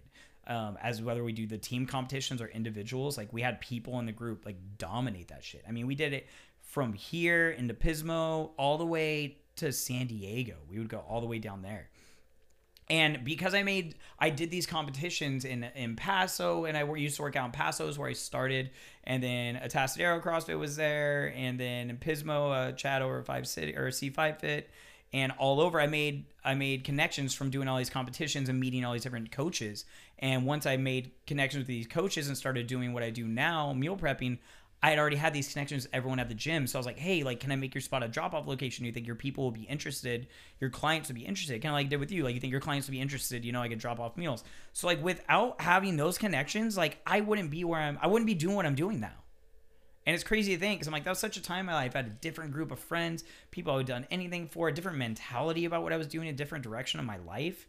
And honestly, that part is gone. Those people are gone. Like, all those people, like, are gone that you did CrossFit with. Yeah, it was because it was one of those things like too much of a good thing. You know, we all got a little obsessed with it, and it was one of those things where like, uh, oh, you missed a week, you went out of town for you came back, like, oh, you fell behind, bro. Like, don't know what to tell you. We're moving on without you. Like, what? Like, I made this crew. You know oh, what I mean? Like, I, I made this thing what it was, and it just, it just, I found myself. I found it being toxic and and being so obsessed with it and and it just pouring and it almost had like the whole you can't sit with us crowd like mean girls thing you know? And i i took a step back at that point i was like this isn't who i want to be. This isn't the kind of people i want to surround myself with. And it, it, it just felt once i took a step back and realized how i was being treated made me realize how i was treating other people there at the gym too. Like if you were in our crowd then like don't come back in our this is our room you know the rest of the gym has this. Like don't come back here you're not part of our group. Like that's how i was mentally treating people in my head and i'm like that's terrible. That's not who I am. And I realized that's how all these people were. And I had to take a step back and I was like, yo, I got I got to leave. I'm out. And I took off and I went to one of my other buddies' gyms over at Headstrong Fit, Robbie McLaughlin, who's a good friend of mine who I started my business and I was like, hey, I'm ready to leave the gym we were at, where it's like my home base. Like I, I want to make this my home base. I want to have my meals here for your people. And he was more than welcoming to do that. But yeah, dude, honestly, without it was such a good bad thing to happen in my life. Without it, I wouldn't be where I'm at. Like without CrossFit, I wouldn't be where I'm at because I wouldn't have made these. I wouldn't have done these competitions, which I wouldn't have um, had relationships with all these coaches, which is where I have all my drop off locations. But then you know, like I said, I had to get away just because it's just downward spiral with people I didn't want to associate with anymore. So now, do you still have drop off locations? Yeah, yeah, yeah. When I say yeah, yeah, I still have the same drop off locations. I'm saying the my tight group I was with at my old gym, like that's dissipated. I still have yeah. I'm still have good rapport with all the owners, all the gyms. Well, people are seasonal. Hunt, dude. Yeah, and it's weird because it was those people where I thought like this is it, my ride or die. I think they say you you keep a friend. I think for no longer than about four to five years. And I had a friend who I I was I would take a bullet for any day, any day of the week, and it was just like one day, just boom, gone. Really? Yeah, it was it was crazy. Like, uh, yeah there's a lot of lot of things that went into that, but like you have a homie where you just think it's your ride or die that you treat, and you realize in the end they didn't have that same respect for you, and that's okay. I yeah. Well, can't you, expect again. You can't expect everyone to have the same mentality and put as for, for put forth as much effort as you do. Well, and that goes that goes also into your business, man. And when people are cooking food, when they're prepping food for you, it's like, you know, at the end of the day, man, they may care a lot, but they don't care like you care. And they're not, because of that, they're not going to put that extra little percentage more into what it takes to, for things to be just right. You know, and it's like I always, I had a problem scaling my business where the way to scale my business was to allow other trainers to come in and use my facility. Mm. And that was hard for me because I had to leave my product call it product, but have leave my my equipment rather to people to treat hopefully well because when I'm not there. And but I knew that that's the only way for me to scale to let go a little bit and deal with whatever happens in a appropriate manner as it happens is the only way that I'm going to scale and not hoard this space to myself and only collect when I'm here. That's the only way. And, and you have to let th- some things go, which is really fucking hard when you're particular and you have certain standards that you put on everything. It's really hard to just step back and, and allow some things to allow some crumbs to fall from the counter when you don't want any crumbs to fall from the counter on the floor. You know, it's like that's tough, man. But that's the only that and this is what I would hear from business owners that started out everybody starts out small and then they scale and this is this is a lot of their advice. Like you're going to have to be okay with things being 90-10. 90% mm-hmm. good, 10% bad. Mm-hmm. That's on a that's on a great scale. Like that's on your fiscal year if you had 90-10, mm-hmm. great. You know, but otherwise do things independent and mm-hmm. keep doing and keep doing and keep getting what you've been getting because you only have so many hours in a fucking day. You can only do so much. You're one person. Right. It's really hard, really hard with food. You know, which is the reason why Ember probably does things really well consistently because they're only open for fucking dinner. Mm-hmm. And they're only open five days a week. Yeah. So it's like if the owner wanted to be there every day and chef every he could.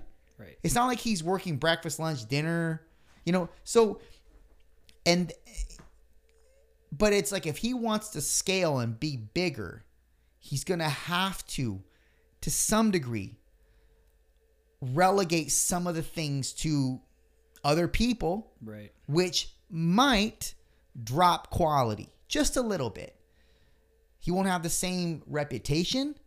He'll, I mean, arguably he'll have a, still a good reputation, but he won't have the same as he would if if he just stayed still where he and keep doing things the way he's been doing things.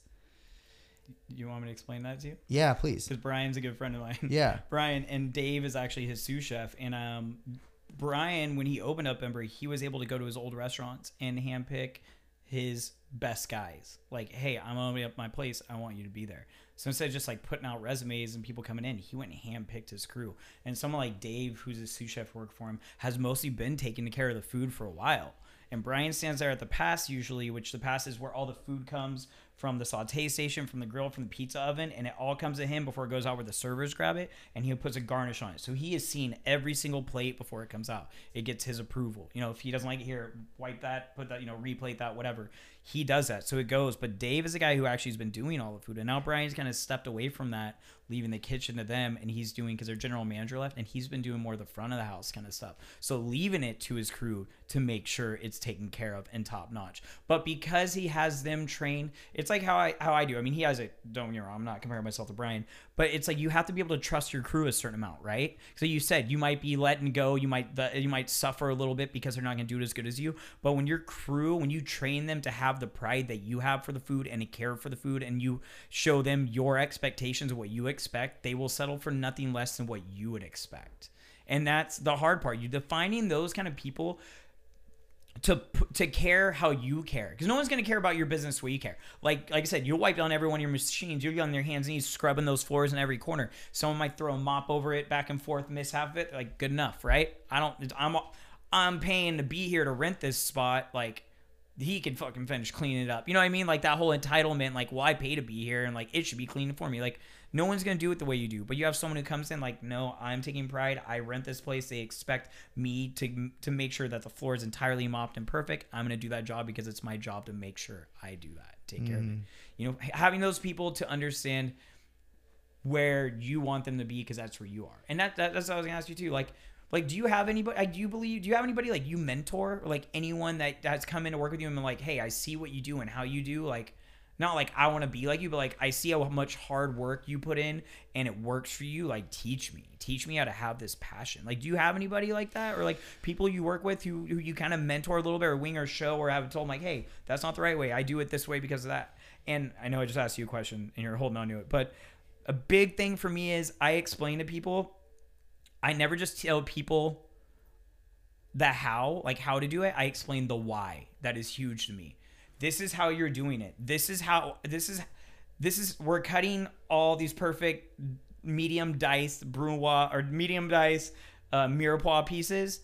And why we're doing it is because if they ought to be exactly uniform. Because when we cook them together, if we have a piece that's this big, a carrot that's this big around, and this thick, and a piece that's this big, they're going to be cooking at different temperatures. So when this one is disintegrating, turning to mush, this big one's still not even cooked all the way, and it's hard. So there's always a how we're doing something, but there's a reason I always back that up with is the why. So not only when I'm saying how are you doing this, okay, but why are you doing that? You need to know why you are doing everything. Because again, how you do everything why you do it how you do everything is how you do anything. Mm-hmm. and it's always a point of you need to be able to back up when someone asks you what you're doing and you'd be like well i don't know. It's just how we do it. Like i hate that.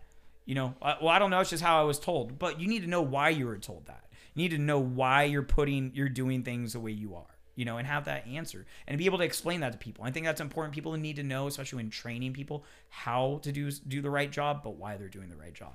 And it goes back to my question of like do you have anyone that you kind of like that works with you or that you could have like kind of taught or you know? So I've inadvertently had had mentorees mm-hmm. and or secret mentorees. And they I only find out about this because they tell me they look at me like a mentor.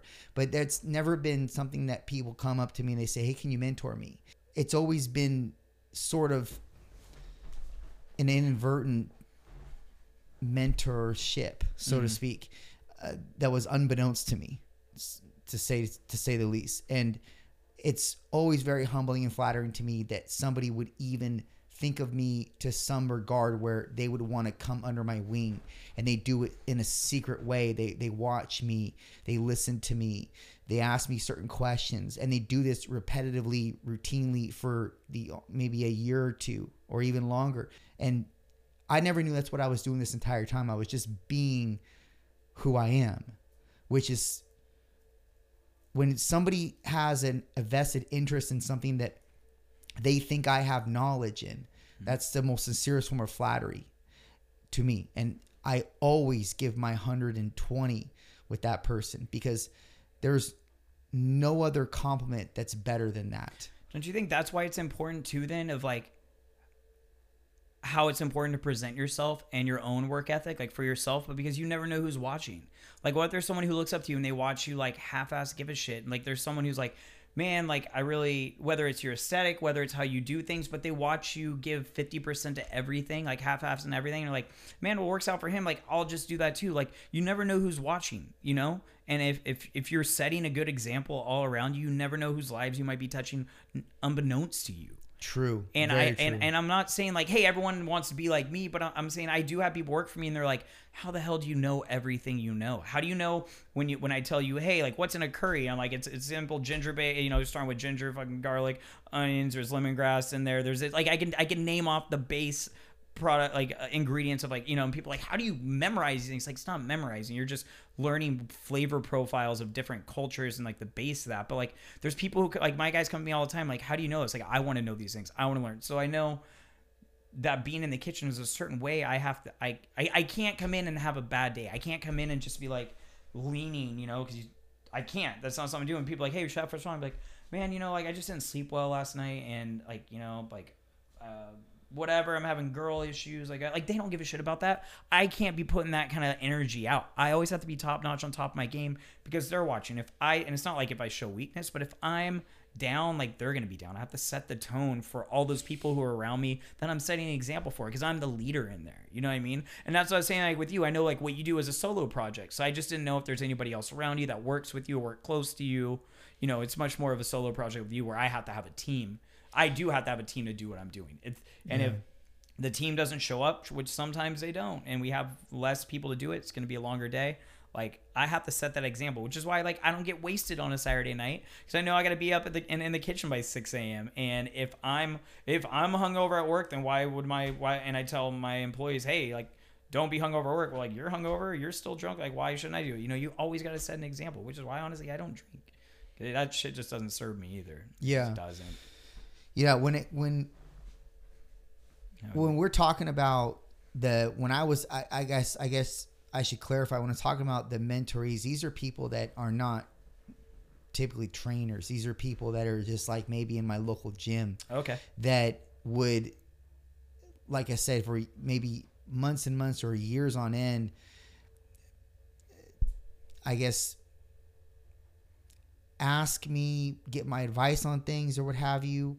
And, you know, the kind of behavior that you probably put out that is day to day is the same behavior that most successful entrepreneurs put out. It's the same behavior that I put out. It's a default behavior. And the reason why I say default is because it's something that is just autonomous that you default to no matter your feelings on the day, no matter your emotional stance, no matter what happened to you, etc. It's what you default to, especially in times of threat or in times of, you know, low sleep or feelings or what have you, or or or just a massive amount of fires you had to extinguish. It's a default that you fall back it's a behavior that you default back to. It's what you know you need to put you need to bring to the table in order to get shit done. And i don't know if that's i i, I don't know if that's just um i don't know if that's ingrained in us men or if that's in everybody but i see it more predominantly with men that men will just not be in their feelings or suppress their feelings if it means getting a job done hmm. because they know that they have a deadline to meet. They know that the job has to be done no matter what because, like you said, no one gives a shit about what you're feeling. That's it. I don't know that I ever hear women talk that way. No one gives a shit about. Maybe they say how I don't. No one gives a shit about how I'm feeling, but more than more often than not, people give a shit how women feel. Mm-hmm. And I don't know about you, but I'm sure the same way. If you feel if you see a woman down the dumps, yeah. you're gonna want to go coddle her to some degree, whether it's through words or a pat on the back or something, because you don't want that woman stressed out. You don't want that woman feeling any type of threat or pain, etc. Mm-hmm. So we we definitely want to let them off the hook. Men don't have that luxury. I don't go to you if I was to work for you and be like, "Hey Ryan, man, I went out got drunk, man. I'm just really fucking over. I'm I'm hung over. I almost said overhung. I'm overhung. and I said, and I'm just, man, can I just like do an easier task today? Can you just give me like an easier? Yeah. You would be so appalled at me, bro. And you would be like, for one, you think you're a pussy. And secondly, you think you're a fuck up for getting drunk on a work day. Right. You shouldn't have got drunk last night when you know you have a, an obligation to me and to your work the next morning. I can't tell you how much that shit happens. All the time. Uh, dude, two weeks ago, I had three people who don't hang out with each other all miss work. Three people out of my six because they all got drunk the night before. Fire them. Fucking fire them, dude. It's, that is that is a weak link in the chain. No, I couldn't agree with you more. And one girl was just completely honest. She's like, "Oh, I had a big party last night. We got really drunk. Sorry, I just woke up two and a half hours late to work. I'll put on my stuff and I'll be there." And I said, "Absolutely not." I said, "Absolutely not." I said, "Take the rest of the day off. You're not coming in with whatever half-ass you have in you right now, still drunk, hungover. You're not coming in here today. Because what example does that set for the rest of my crew that they could do? Like, oh, she just showed up work late and she's haggard and her and her hair, you know, and still drunk, but she showed up. Like, no, I said, absolutely not. I said, this is your last chance. I said, come come to work ready tomorrow, but you still left us shorthanded. This will not happen again. Because everyone's human. I get it. But it just happened to be three people in the exact same night. All didn't show up. And same story, too. And that's just Murphy's Law, dude. Like, you know, what, what, go, what goes wrong will go wrong. It's true. But it's hard for me because like I'm not a big drinker, you know what I mean? I don't like I prioritize like like if I have some drinks, it's because it's a friend's birthday somewhere and it's a big deal or I'm out of town. Like I don't like, oh man, it's eight o'clock, I got nothing on, I'll walk down to McCarthy's. McCarthy's is a stone's throw away from my house. I don't go. I don't go. The only person that convinced me to ever go is shout out to Matt Gaines when he when he texts me at 10 p.m. was like, "Hey, buddy, what are you doing?" And I'm like, I'm in bed. He's like, you want to you want to come want to come hang out? And I'm like, are when are you gonna be there? 15 minutes. I'm putting this guy on blast. Anytime that guy says 15 minutes, it is fucking two hours, no matter what. So if you ever want him to be anywhere, tell him to be there two hours before you really want to. If it's 8 at 8 p.m., tell him 6 p.m. We'll show up at 8. Really? Yeah. The only guy ever gets me out, and we always, you know, sometimes have a drink. But thank God it's a block away from my house. When I have my one, I'm like, oh, it's 9:30. I better go home. Just walk home. There three minutes later. Dude, so I like the way you handle that. You know, you said I like talking a lot of shit, and I say fire him, and I really do mean fire him. No, but but yeah. but however, I like how you because I think I'd probably do the same thing. I'd empathize. I'd empathize with the person. We're all human. Get it? Okay, but don't let it happen again. The fact that you said that is very, very. It's very important that you put a standard on that person and you put like kind of a a a, a boundary on that person. Like this is only going to happen one time Mm-hmm. because obviously you know humans will walk on other humans if they find that they can do so. Right. But still fire them, dude. If they're fucking do it again, Mm. No. fucking fire. Absolutely, and they know, and and, and they know, and it's hard because uh, again, like I know how to prioritize myself. I know that. I, I don't get FOMO, dude. I don't get, you know, fear of missing out when I can't drink. Like, people are like, oh, it's my friend's birthday and everyone's going to go out. Like, what if I miss a good time? Like, how many times in your life have you been drunk and it was someone's birthday and all this shit? Like, you've done it all before. What are you going to miss? Right. and I and I get it. Like opportunities come and go, and sometimes life's about experiences. But like again, I think I expect too much from people. Sometimes I expect people to show up sober, well rested, and ready to work, and that's three things are almost too much to ask at the same time. And that's kind of what's wrong with where we're at now, because everyone is based off of your your your mental health and where you're at today. Like some people have called in, like I'm not having a very good mental health day. Like since when do you get to call into work because you're just not feeling it? Like like what? Like how many? I've had to go to work. I've had to show up, dude. Unfortunately, I worked in restaurants. Like I had to show up sick. If I was puking, my chef was like, "Get your ass in here, puke in a fucking trash can," which is insane because you're making food and you're dealing with food. And one by one, all of us on the line, my guys, we got sick, but we also had to come to work sick. It didn't matter. You didn't get to call in. And if you tried, then it was that much harder because your chef screamed at you to get your ass in there. He doesn't care. But now it's all about how people are feeling and like i just don't really feel like i'm i've, I've heard it. I'm not having a good mental health day. Like bitch i haven't had a good mental health year but here i am fucking showing up doing what i have to do to make it happen. Because guess what? There's people who who expect uh, my deadline for me to show up. They want to go to be able to pick their meals at 6 a.m on thir- 6.30 on tuesday morning and the food better be there. What happens when i'm having a mental health day you know? Like like dude when my best friend passed away like he like i told you he was and i'm not like trying to make this all about that but like he was my one person i had that i could trust that would come in and help me get everything done like like that was on a monday on tuesday passed away on sunday i had to be back in the kitchen right away without him back in doing it doing what we did together like i people paid for their food they wanted up i didn't get to i didn't I didn't get to like stop. You know what I mean? Like life doesn't stop for us. And that's what people don't understand is like the more you sit back and you just wait, like, like I'm just not having a good day. I'll wait. Well, what world? The life keep world keeps moving. It's gonna pass you by, and you're gonna be left behind, and you're not gonna be able to catch up, and you're always gonna be in this space of like, not today, tomorrow. I'll do it tomorrow, and that's a bad headspace to be in. So I'll do it tomorrow. I'll get in the gym tomorrow. I'll make a change tomorrow, because tomorrow is always another tomorrow. And those kind of people with that mindset, I hate to say it, are weak. And I have a hard time being around those people because I just don't vibe with it. I need people who are around me to push me. Sometimes when I want to be lazy, when I'm like, I'm tired today, I shouldn't do that. So I sometimes want someone to be like, dude, just get your ass in the gym. Like, you know, like if I'm like, I'm to skip today, I'm kind of tired, just go do it. You're to feel better if you go do it. Go get a quick 45 minutes in, hit it hard, get a pump, and you're to feel better about yourself and about it. And instead of just like, I'll do it tomorrow and there's not a lot of people around anymore that really just have that go get it attitude and know that on the other side of the hard shit there's value. And people don't want to do the hard shit. They want it easy. But on the other you know what i mean? Like I've heard this shit lately, and it's like you're gonna suffer either way. You're either gonna suffer like putting forth effort and progress, or you're gonna passively suffer on a couch somewhere, sitting there, a miserable piece of shit, watching a TV, wondering why I don't have abs, why I eat a bag of Fritos. Like I just want to look good, but I don't want to do anything for it. You either suffer in the gym, building better character, stronger mentally, mental and physically, or you can suffer sitting on a couch getting diabetes. You pick which one you want. Yeah, You want to you want to suffer working through a good workout and getting stronger. And I think you know physicality like that it builds mental toughness, as you know. does. When you've done a hard ass workout, when I used to do CrossFit, bro, I thought I could do anything. When I would do a 15 minute burner nonstop, I literally was like, this is the hardest thing I'm doing today. Anything that comes at me later today, I can handle. It doesn't matter what it is. Because I did that shit where half seven minutes in, I was like, I'm only halfway through. I gotta quit. I gotta quit. And then it was two minutes left. I'm like, I gotta quit. And then it was over. And I'm like, holy shit! I just mentally and physically pushed through that harder than I ever. I, I was ready to quit half seven minutes ago, and I made it.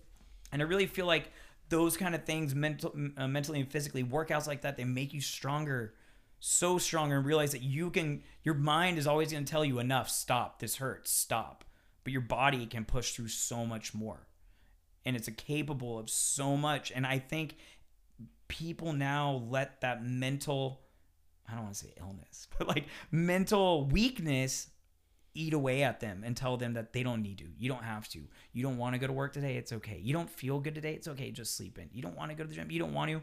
It's okay. You're allowed to feel sad. You're allowed to be depressed. You don't know what you're depressed about. That's okay. Like just just be depressed. You're allowed to do that. Like figure it the fuck out. well, Sorry. they're they should not be allowed to be that way, and the reason why they're depressed is likely because they're not doing anything of meaning or purpose in their life. I agree with that. Because if you were doing something that was meaningful as a human being, you wouldn't help but want to get out of bed and go do that thing with meaning that has meaning rather to it. So I'm not saying depression isn't a real thing. Yeah. But people are conflating real depression with just like feeling low. And real depression is where you wake up with the feeling of your entire family died last night in a car accident and you have nobody. Hmm. That's real depression. Do you feel that way when you wake up? Can you even fathom what the fuck that feel might feel like? If you can't and you don't or you don't feel that way, chances are you're just feeling low for the day. Might be because you're not getting good rest. Might be because your your your your diet is shit. Might be because you're not exercising, etc. All these things matter and they all add to the equation of you being a beneficial human being, not only to yourself, but fucking to society and what you contribute. So, you're probably not depressed. You're probably just low. But that also means you don't give yourself any slack. That means you keep going towards the things that you find value and meaning in and you keep on your pursuit. There's something that you cannot relegate yourself from and that or absolve your, rather yourself from and that's your business. Because it is who Ryan is to some degree. It is a part of his identity. It's what makes him up. It's how people know him. It's what his it's his predic his reputation is predicated on it. Like all these things are in t- run in tandem with who you are. It's like if you were to absolve yourself from from that well who's Ryan? You know? Because that's who you are. It's a part of your identity it's just like it's with most people that find their meaning in what they do. If they do it long enough, it becomes a part of their identity. It's how people know them, interface with them. It's how they build their bravado with their within their society or within their community. All of that, and that matters. Those things matter because it puts you in a place of belonging. And us as humans want to belong to something. So, but you're in charge of what you belong to. And I hope you belong to something of meaning and purpose instead of the couch binging on Netflix eating Cheetos like you alluded to. Not the business, man. It's not. I think uh, you know with I think just people have a hard time finding purpose, you know, and and it, it is hard. Like I found something I was good at, and I I found an idea and I ran with it. And I know a lot of people like it, if you don't feel like you have a purpose or a specific skill, like I know people who just feel who wake up just feeling depressed every day, just like I'm depressed today, and I feel don't feel like doing this and that, and it's and I've even asked like, what what makes you feel depressed? Like, well, I don't know, I'm just depressed. Like to me, I can pinpoint what's making me feel that way what the outcome why why am i feeling like a piece of shit? Why am i feeling depressed? Why am i sad? I can pinpoint that and what can i do to change that? And i think some people don't want to do the hard work to have to change it you know? Like i know people who just can't stop drinking because then they're like what would i do with my life if i stop drinking? I'm like exactly but think all the things you could do if you stop drinking. Mm. Because all you know is the drink and those people and when you don't drink those people don't want to come around you. What kind of friends are those? What kind of foundation are you building with those people? You know like you just gotta again it's hard especially when that's all you have. Like i have a good friend he's big heavy drinker and without it like i honestly don't know what kind of group or people you'd have but i'm like dude you're better off alone and sober and building your life over again than you know the the road that's going to take you down Hey, man, I agree with that, man. man I, I like i said i just big thing is you know we all we all struggle and i think it's just you choose choose how you struggle you struggle to do things that are to build yourself better mentally physically and as a person spiritually like those things don't come easy you work for those things and they're hard you suffer to make those things happen we make a lot of sacrifices for us you know like in a like i make a lot of sacrifices i sacrifice things as simple as like uh not going and drinking and doing that. Those are sacrifices to be made because I know how it makes my body feel and where I'm where it makes me mentally, you know. And or you can you're gonna suffer, like I said, regardless. Do something positive and suffer positively, or you suffer passively on a couch somewhere and watch your whole life pass you by and wish no, you should have made a difference. Like, dude, if you're gonna choose one, you might as well choose something that's gonna build a better you. Amen, dude. Well, that, that's a great note to end on. well, why don't you tell people where they can find you, bro? Uh, you can find me, well, not me specifically, but my business, cleanmachinemeals.com. Uh, our Instagram is at Clean Machine Meals. You can find all of our menus on there. You can see a lot of the past pictures that we've done. And we post every men- menus every Wednesday at 1 p.m. Order deadlines Fridays. If you order late, we usually squeeze you in. Uh, any questions, cleanmachinemeals at gmail.com. Uh, but I would like to say the food kind of sells itself. Like, like Justin said, it's a clean eating that tastes like cheating. That's right. And that's uh, right. yeah, uh, my passion is cooking. I love helping people. Any questions you have, you know, feel free to email us cleanmachinemeals at gmail.com. Um, this has been great. I've been super stoked to do this and give people a little more information. It's good to see you, dude. I don't think I've seen you since uh, COVID. since the C word hit. Yeah, yeah. Because I was delivering meals to you, and then we were like, "You're like, bro, I don't know what's happening with my business. I'm broke. I can't buy these meals." yeah, it was uh it was a while, bro. We haven't we haven't seen each other and and uh yeah, I had to kind of lay off a little bit and uh readjust my finances to make sure that I keep my business afloat, Oh, you know, I feel that during the time. Um and actually I was trying to do a model change of my business, so I was allocating a lot of those funds and putting them back in the business and I was just kind of do my meals and shit, you know, you know how I do it, rice Yeah. and chicken, so I had to make it myself. And uh but we're we're it, I'm, I'm very uh, pleased to say that we're we're a lot better than we were pre-COVID. So pre C, pre the C Pre word. C word, the other C word. But we have a lot more to talk about, I'm sure, dude. And Yeah. we, we need to get another episode in. So we'll, we'll do something that's not so business oriented and just talk about how fucked up the world is and people are. That's right. How they get their life back on track. more to come, maybe a couple months. Yeah, yeah. Cool. Thanks for All having right, me, guys. Done.